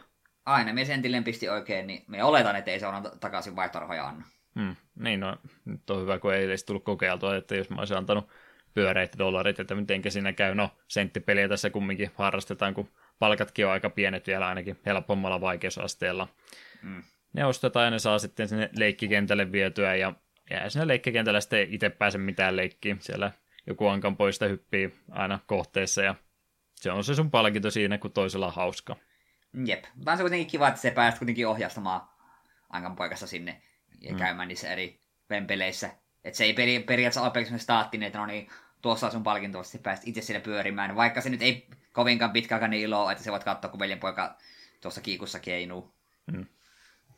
Tärkeä yksityiskohta, mikä täytyy myös huomioida, kun se leikkikenttä on siellä ruudun ylälaidassa, siinä menee tie yli, niin Aku aina pysähtyy katsomaan tien vasemmalle ja oikealle suunnalle ennen kuin se ylittää tie. Totta, hyvä, että mainitsit. Me pelatessa kiinnitin siihen huomioita, että tämä kyllä pitää muistaa sanoa. Tämä Mm. opettaa meille tosiaan paljon tärkeitä asioita. Kyllä. Ainut mikä puuttuu, niin pitää antaa vaihtoehto, että voit ylittää katsomatta ja sitten ei voisi sinne auto alle. Jälleen kerran mennään näihin vaikeisiin asioihin, mitä ei tässä pelissä haluta käsitellä. No okei, okay, ehkä Akuankaan ei ole oikea vaihtoehto tällaiseen opetukseen, mutta kuitenkin. Mm. Näinpä juurikin. Mitäs kaikkea muuta tässä on oppinut sitten? Palkkatyö ei kannata. Ah, n- niin, no ei tämä nyt tullut kenellekään uutisena. Mm. Mitä enemmän hommia tekee, sitä enemmän sitä sulle annetaan. Ehkä sitten jotain maksetaankin. Jep. Joo, vaikeustasoa tässä puhuttiin just aikaisemmin, mutta käydäänpä sekin nyt sitten läpi. Eli kolme vaikeustasoa on helppo, normaali ja sitten oli se haastavin. Ja oikeastaan ainoa mikä vaikutus sillä oli, pelit pysyi tismalleen samana, mutta pelinopeus siinä oikeastaan oli se ainut muuttuva tekijä näin pelimekaniikan kannalta. Toki niistä sai sitten enemmän rahaakin niistä tehdyistä töistä, mutta vaikuttiko se sitten niihin ö, ostotavaroiden hinta, nousiko ne samassa suhteessa? En itse asiassa kiinnittänyt huomiota. Mm. Kyllä nyt tosiaan muutamana iltana vähän aikaa vaan pelailin, niin totesin, että eiköhän tämä ole nähty. Niin. Muistaakseni ne nousi siinä samalla, koska siinä kumminkin sitten loppupeleissä enemmän aikaa menee. Rahasummat vähän kasvaa, mutta muuten niin ei sitten sillä vaikuta se enempää pelin, pelin luoteen se, että vähän enemmän joutuu vaikeammalla vaikeusasteella pelaamaan ja tosiaan pikkasen nopeammin asiat sitten tapahtuu, niin täytyy vähän nopsempi sormistaa olla pelaajan siinä, että onnistuu kaiken tekemään, varsinkin hedelmäheittelypelissä, että se sitten onnistuu. Mm. Mutta muuten kaikkia kolmea kokeilijaa, kyllä se nyt aikuisen varmaan se haastavin se sillain fiksuun kokeilu olla, että kyllä se sillä pitäisi onnistua. Mm. Pelit sen verran simppeleitä kumminkin on. Niin. Ja tässä ei vissiin ole mitään, tai en kyllä tiedä, en tullut tutkineeksi sitä mitään loppukuvaa, jos kaikki ostaa. Eipä sillä että kun vaan kaiken keräät, niin siellä on sitten koko leikkikenttä täynnä tavaraa ja se on sun palkintos. Niin. Aivan. Minkä, mm, minkäänlaista talletusmahdollisuutta tällä pelillä tosiaan ei ole, että sen sitten aina resetoituu se sun kaikki tekeminen siinä jälkeenpäin, mutta eipä mua nyt kertaakaan haitannut se tai en ole siitä miinusta itselleni kirjannut, että olisipa voinut jatkaa sitä peliä siitä viime tilanteesta eteenpäin, että eipä se tässä nyt sinänsä pointti ollutkaan. Mm. Ei sen puute mitään haittaa. Yksi tapa pelata tätä peliä on myös sille, että teet paljon töitä, keräät hirveästi rahaa, et osta mitään ja sammutat peliin, että oppikaa opiksi ne veljen että mitä ei saa ilmaisiksi. Aa, aivan. Sitä pitää rahat taskussa. Mm. Tehkää itse hommia, jos haluatte jotain. Minä lähden tästä tieltä tuonne jonnekin toiseen putiikkiin, mistä saa jotain aikuismaisia juomia mieluummin. Niin. Taas mennään synkän puoleen. Miten tässä aina käy näin? Meidän pitää tehdä jatko-osa. Joo, näköjään oma, oma-aloitteisesti C64 vielä kaiken lisäksi. Mm. Miltäs toi peli tosiaan Commodore 64 näytti graafisesti? No, kyllä siltä Akuankan tunnisti ja kaikki lelut ja muutkin tunnisti. Et, kyllä tämä C64-peliksi oli ihan tarpeeksi itsensä näköinen. Hmm. Aika paljon kumminkin elementit sillä staattisia, että ei oikeastaan montaa liikkuvaa osaa kerralla ruudussa ollutkaan, niin kuin ei myöskään tarvinnut olla. Vähän se toki C64-alustana semmoinen on, että mittasuhteet hahmolla ei ehkä ihan niitä standardeja täyttänyt ja värityksen kanssakin pikkasen jouduttu tota, tota, vapauksia käyttämättä tuntuu välillä vähän värit menemään hutiin tai muuten ei mennä mahtua niille osoitetuille paikoille, mutta eipä nyt sillänsä yhtään haittaa. Mitä mä nyt sitten vertailen tosiaan noihin Amiga ja DOS-versioihin, että siellä sitten joukossa on semmoisia, missä on vähän noin aspektratiot niin paremmin hoidettu, mutta niissäkin on sitten, saattaa värit vähän huti mennä, että se nyt ei mikään isompi ongelma kuin mikä ole tosiaan, kun Eetu sanoi, niin hahmot kyllä tunnistaa ja sehän riittää. Mm. Pelattavuuteen ei sinänsä mitenkään vaikuttanut. Ääni- ja musiikkipuoli tosiaan ei kovinkaan paljon ääntä tässä pelissä ole, mutta sekin vähän mitä on, niin Allo kertoi tosiaan Hardcore Gaming 101-sivustolle antamassa haastattelussa, että pelin musiikkia varten ei ollut budjettia varattu ollenkaan, joten se sitten siinä samalla oikeastaan hänelle ajautui, että hän kun oli musiikinopetustakin harrastanut, niin teepä sinä ne musiikit siinä sitten kaiken muun ohella samassa. Ja se hänen suunnitelmansa oli, että tuon pelin musiikkiraida oli tarkoitus olla semmoinen piirrossarjamainen ja lapsekas, mutta eipä sen musiikkia tosiaan hirveästi ollut. Pääkadulla oli pieni melodia, mikä luppasi ympäri ja peleissä vähän taustaefektejä oli, mutta siihenpä se sitten jäikin. Mm. Eli ei siitä se enempää varmaan sanottavaa saada irti, vaikka kuinka yritetään. Niin. Parhaan mukaan kumminkin. Jes, mitä muuta piti tästä pelistä sanoa? Tosiaan tämä peli oli di- ensimmäinen Disney C641 oikeuspeli, eli alun perin tosiaan 84 oli tämä julkaistu, mutta myöhemmin sitten kaksi vuotta myöhemmin julkaistiin noille muillekin alustoille. Ihan vain sen takia, kun tämä peli oli niin suosittu. En tiedä mikä oli lopullinen pelimyyntimäärä tuohon aikaan vielä, ei ihan niin tarkkaa kirjanpitoa myyntiluvuista pidetty, mutta kumminkin oli sen verran suosittu peli, että sitä sitten aika monelle muullekin alustalle portattiin. Ihan hyvän näköisiä ne muutkin tuntui olevan. Amiga oli vähän pettymys. Mä aina tykännyt siltä, miltä Amiga näyttää, mutta Amiga-käännös oli tällä kertaa ilmeisesti DOSsi pelin pohjalta tehty ja vähän niin kuin suoraan siitä käännetty, että siinä nyt ei oikein Amigan grafiikat ja äänet päässyt ollenkaan oikeuksiin, niin oli vähän pettymys se. Mutta aika monelle alustalle tosiaan tuo sitten myöhemmin tullut. Muuta jännempää sanottavaa mulla nyt oikeastaan tästä sitten taida ollakaan. Joten siirrytäänkö me suoraan suosittelupuolelle, että minkälainen fiilis tästä jäi ja opitko nyt paljon itsestäsi tätä pelatessa sekä elä, elävästä elämästä? No, me opin sen, että jos on kasvatettavia lapsia, ne tulee kalliiksi ja työssä saatava palkka ei ole sen arvoinen. Hmm, ei riitä mihinkään. Niin ehkä tässä sen, sen ehkä eniten oppi, kun katsoo omaa tilipussia, niin ajattelin, no vois mennä huonomminkin. Niin. Se on tärkeä opetus. Mutta mitenkäs se suosittelun kanssa sitten, että päästiin tätä kokeilemaan, ei oltaisi varmaan muuten tätä ikinä puheenaiheeksi otettu, mutta nyt kun testattiin, niin mikä jäi päällimmäiseksi fiilikseksi? No kyllä me niin sen pystyn uskomaan, että jos tämä on aikoinaan sinulla lapsosena ollut pelattavaa, niin tähän on varmaan aikaa käytetty.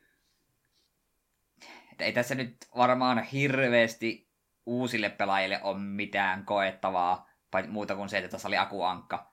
Se oli just sitä, että parina iltana pelasi sen 10-20 minuuttia kerralla ja siitä, siitä sai sen pienen ilon, että pelasi pieniä hassuja minipelejä akuankalla.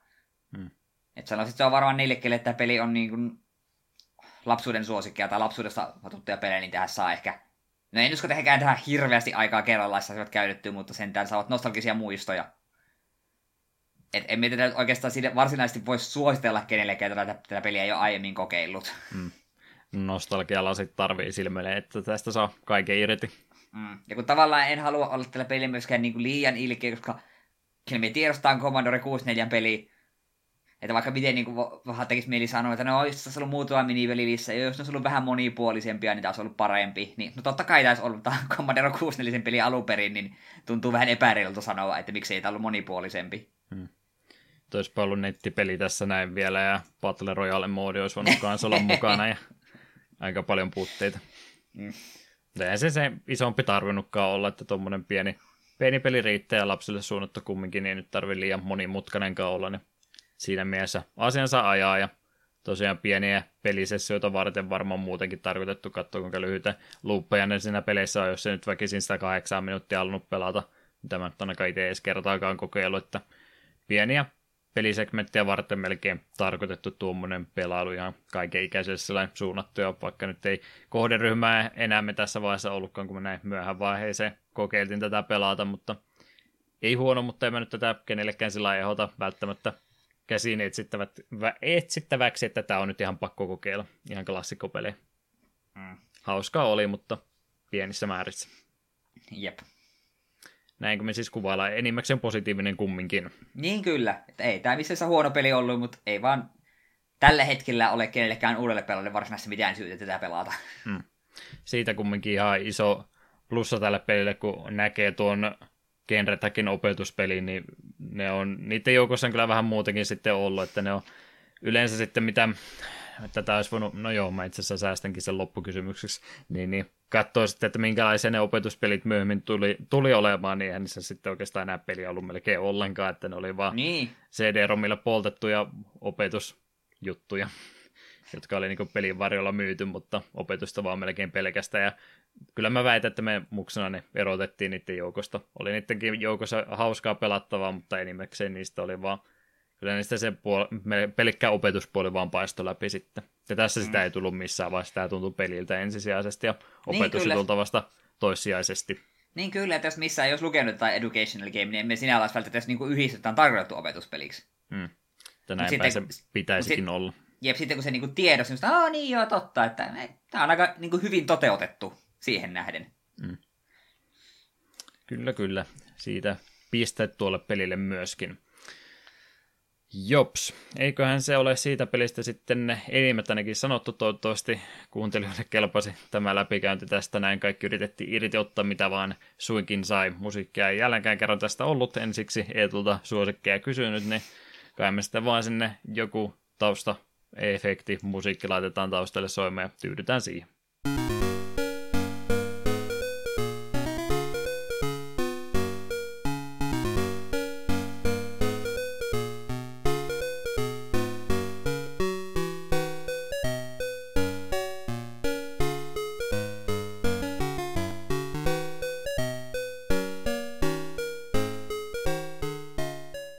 Loppuhöpinät meille vielä tätä jaksoa varten läpi käymättä hoidetaan, niin siis alta pois. Ei tuli jo vähän tiissä se, että mulla tuli tuossa yhtäkkiä loppukysymys mieleen, niin heitetäänpä se nyt sitten ilmoille vielä tässä kohtaa. Katsotaan, muistatko yhtään mitä. Tässä tosiaan puhuin siitä, että CD-ROM-aikaa varsinkin todella paljon niitä opetuspelejä. Silloin aikanaan se tuli, mitä ainakin meillä koulussa jonkin verran pyöritettiin. Muistatko yhtään mitään niistä nimeltä tai muuta juttuja näistä se aikaisista peleistä?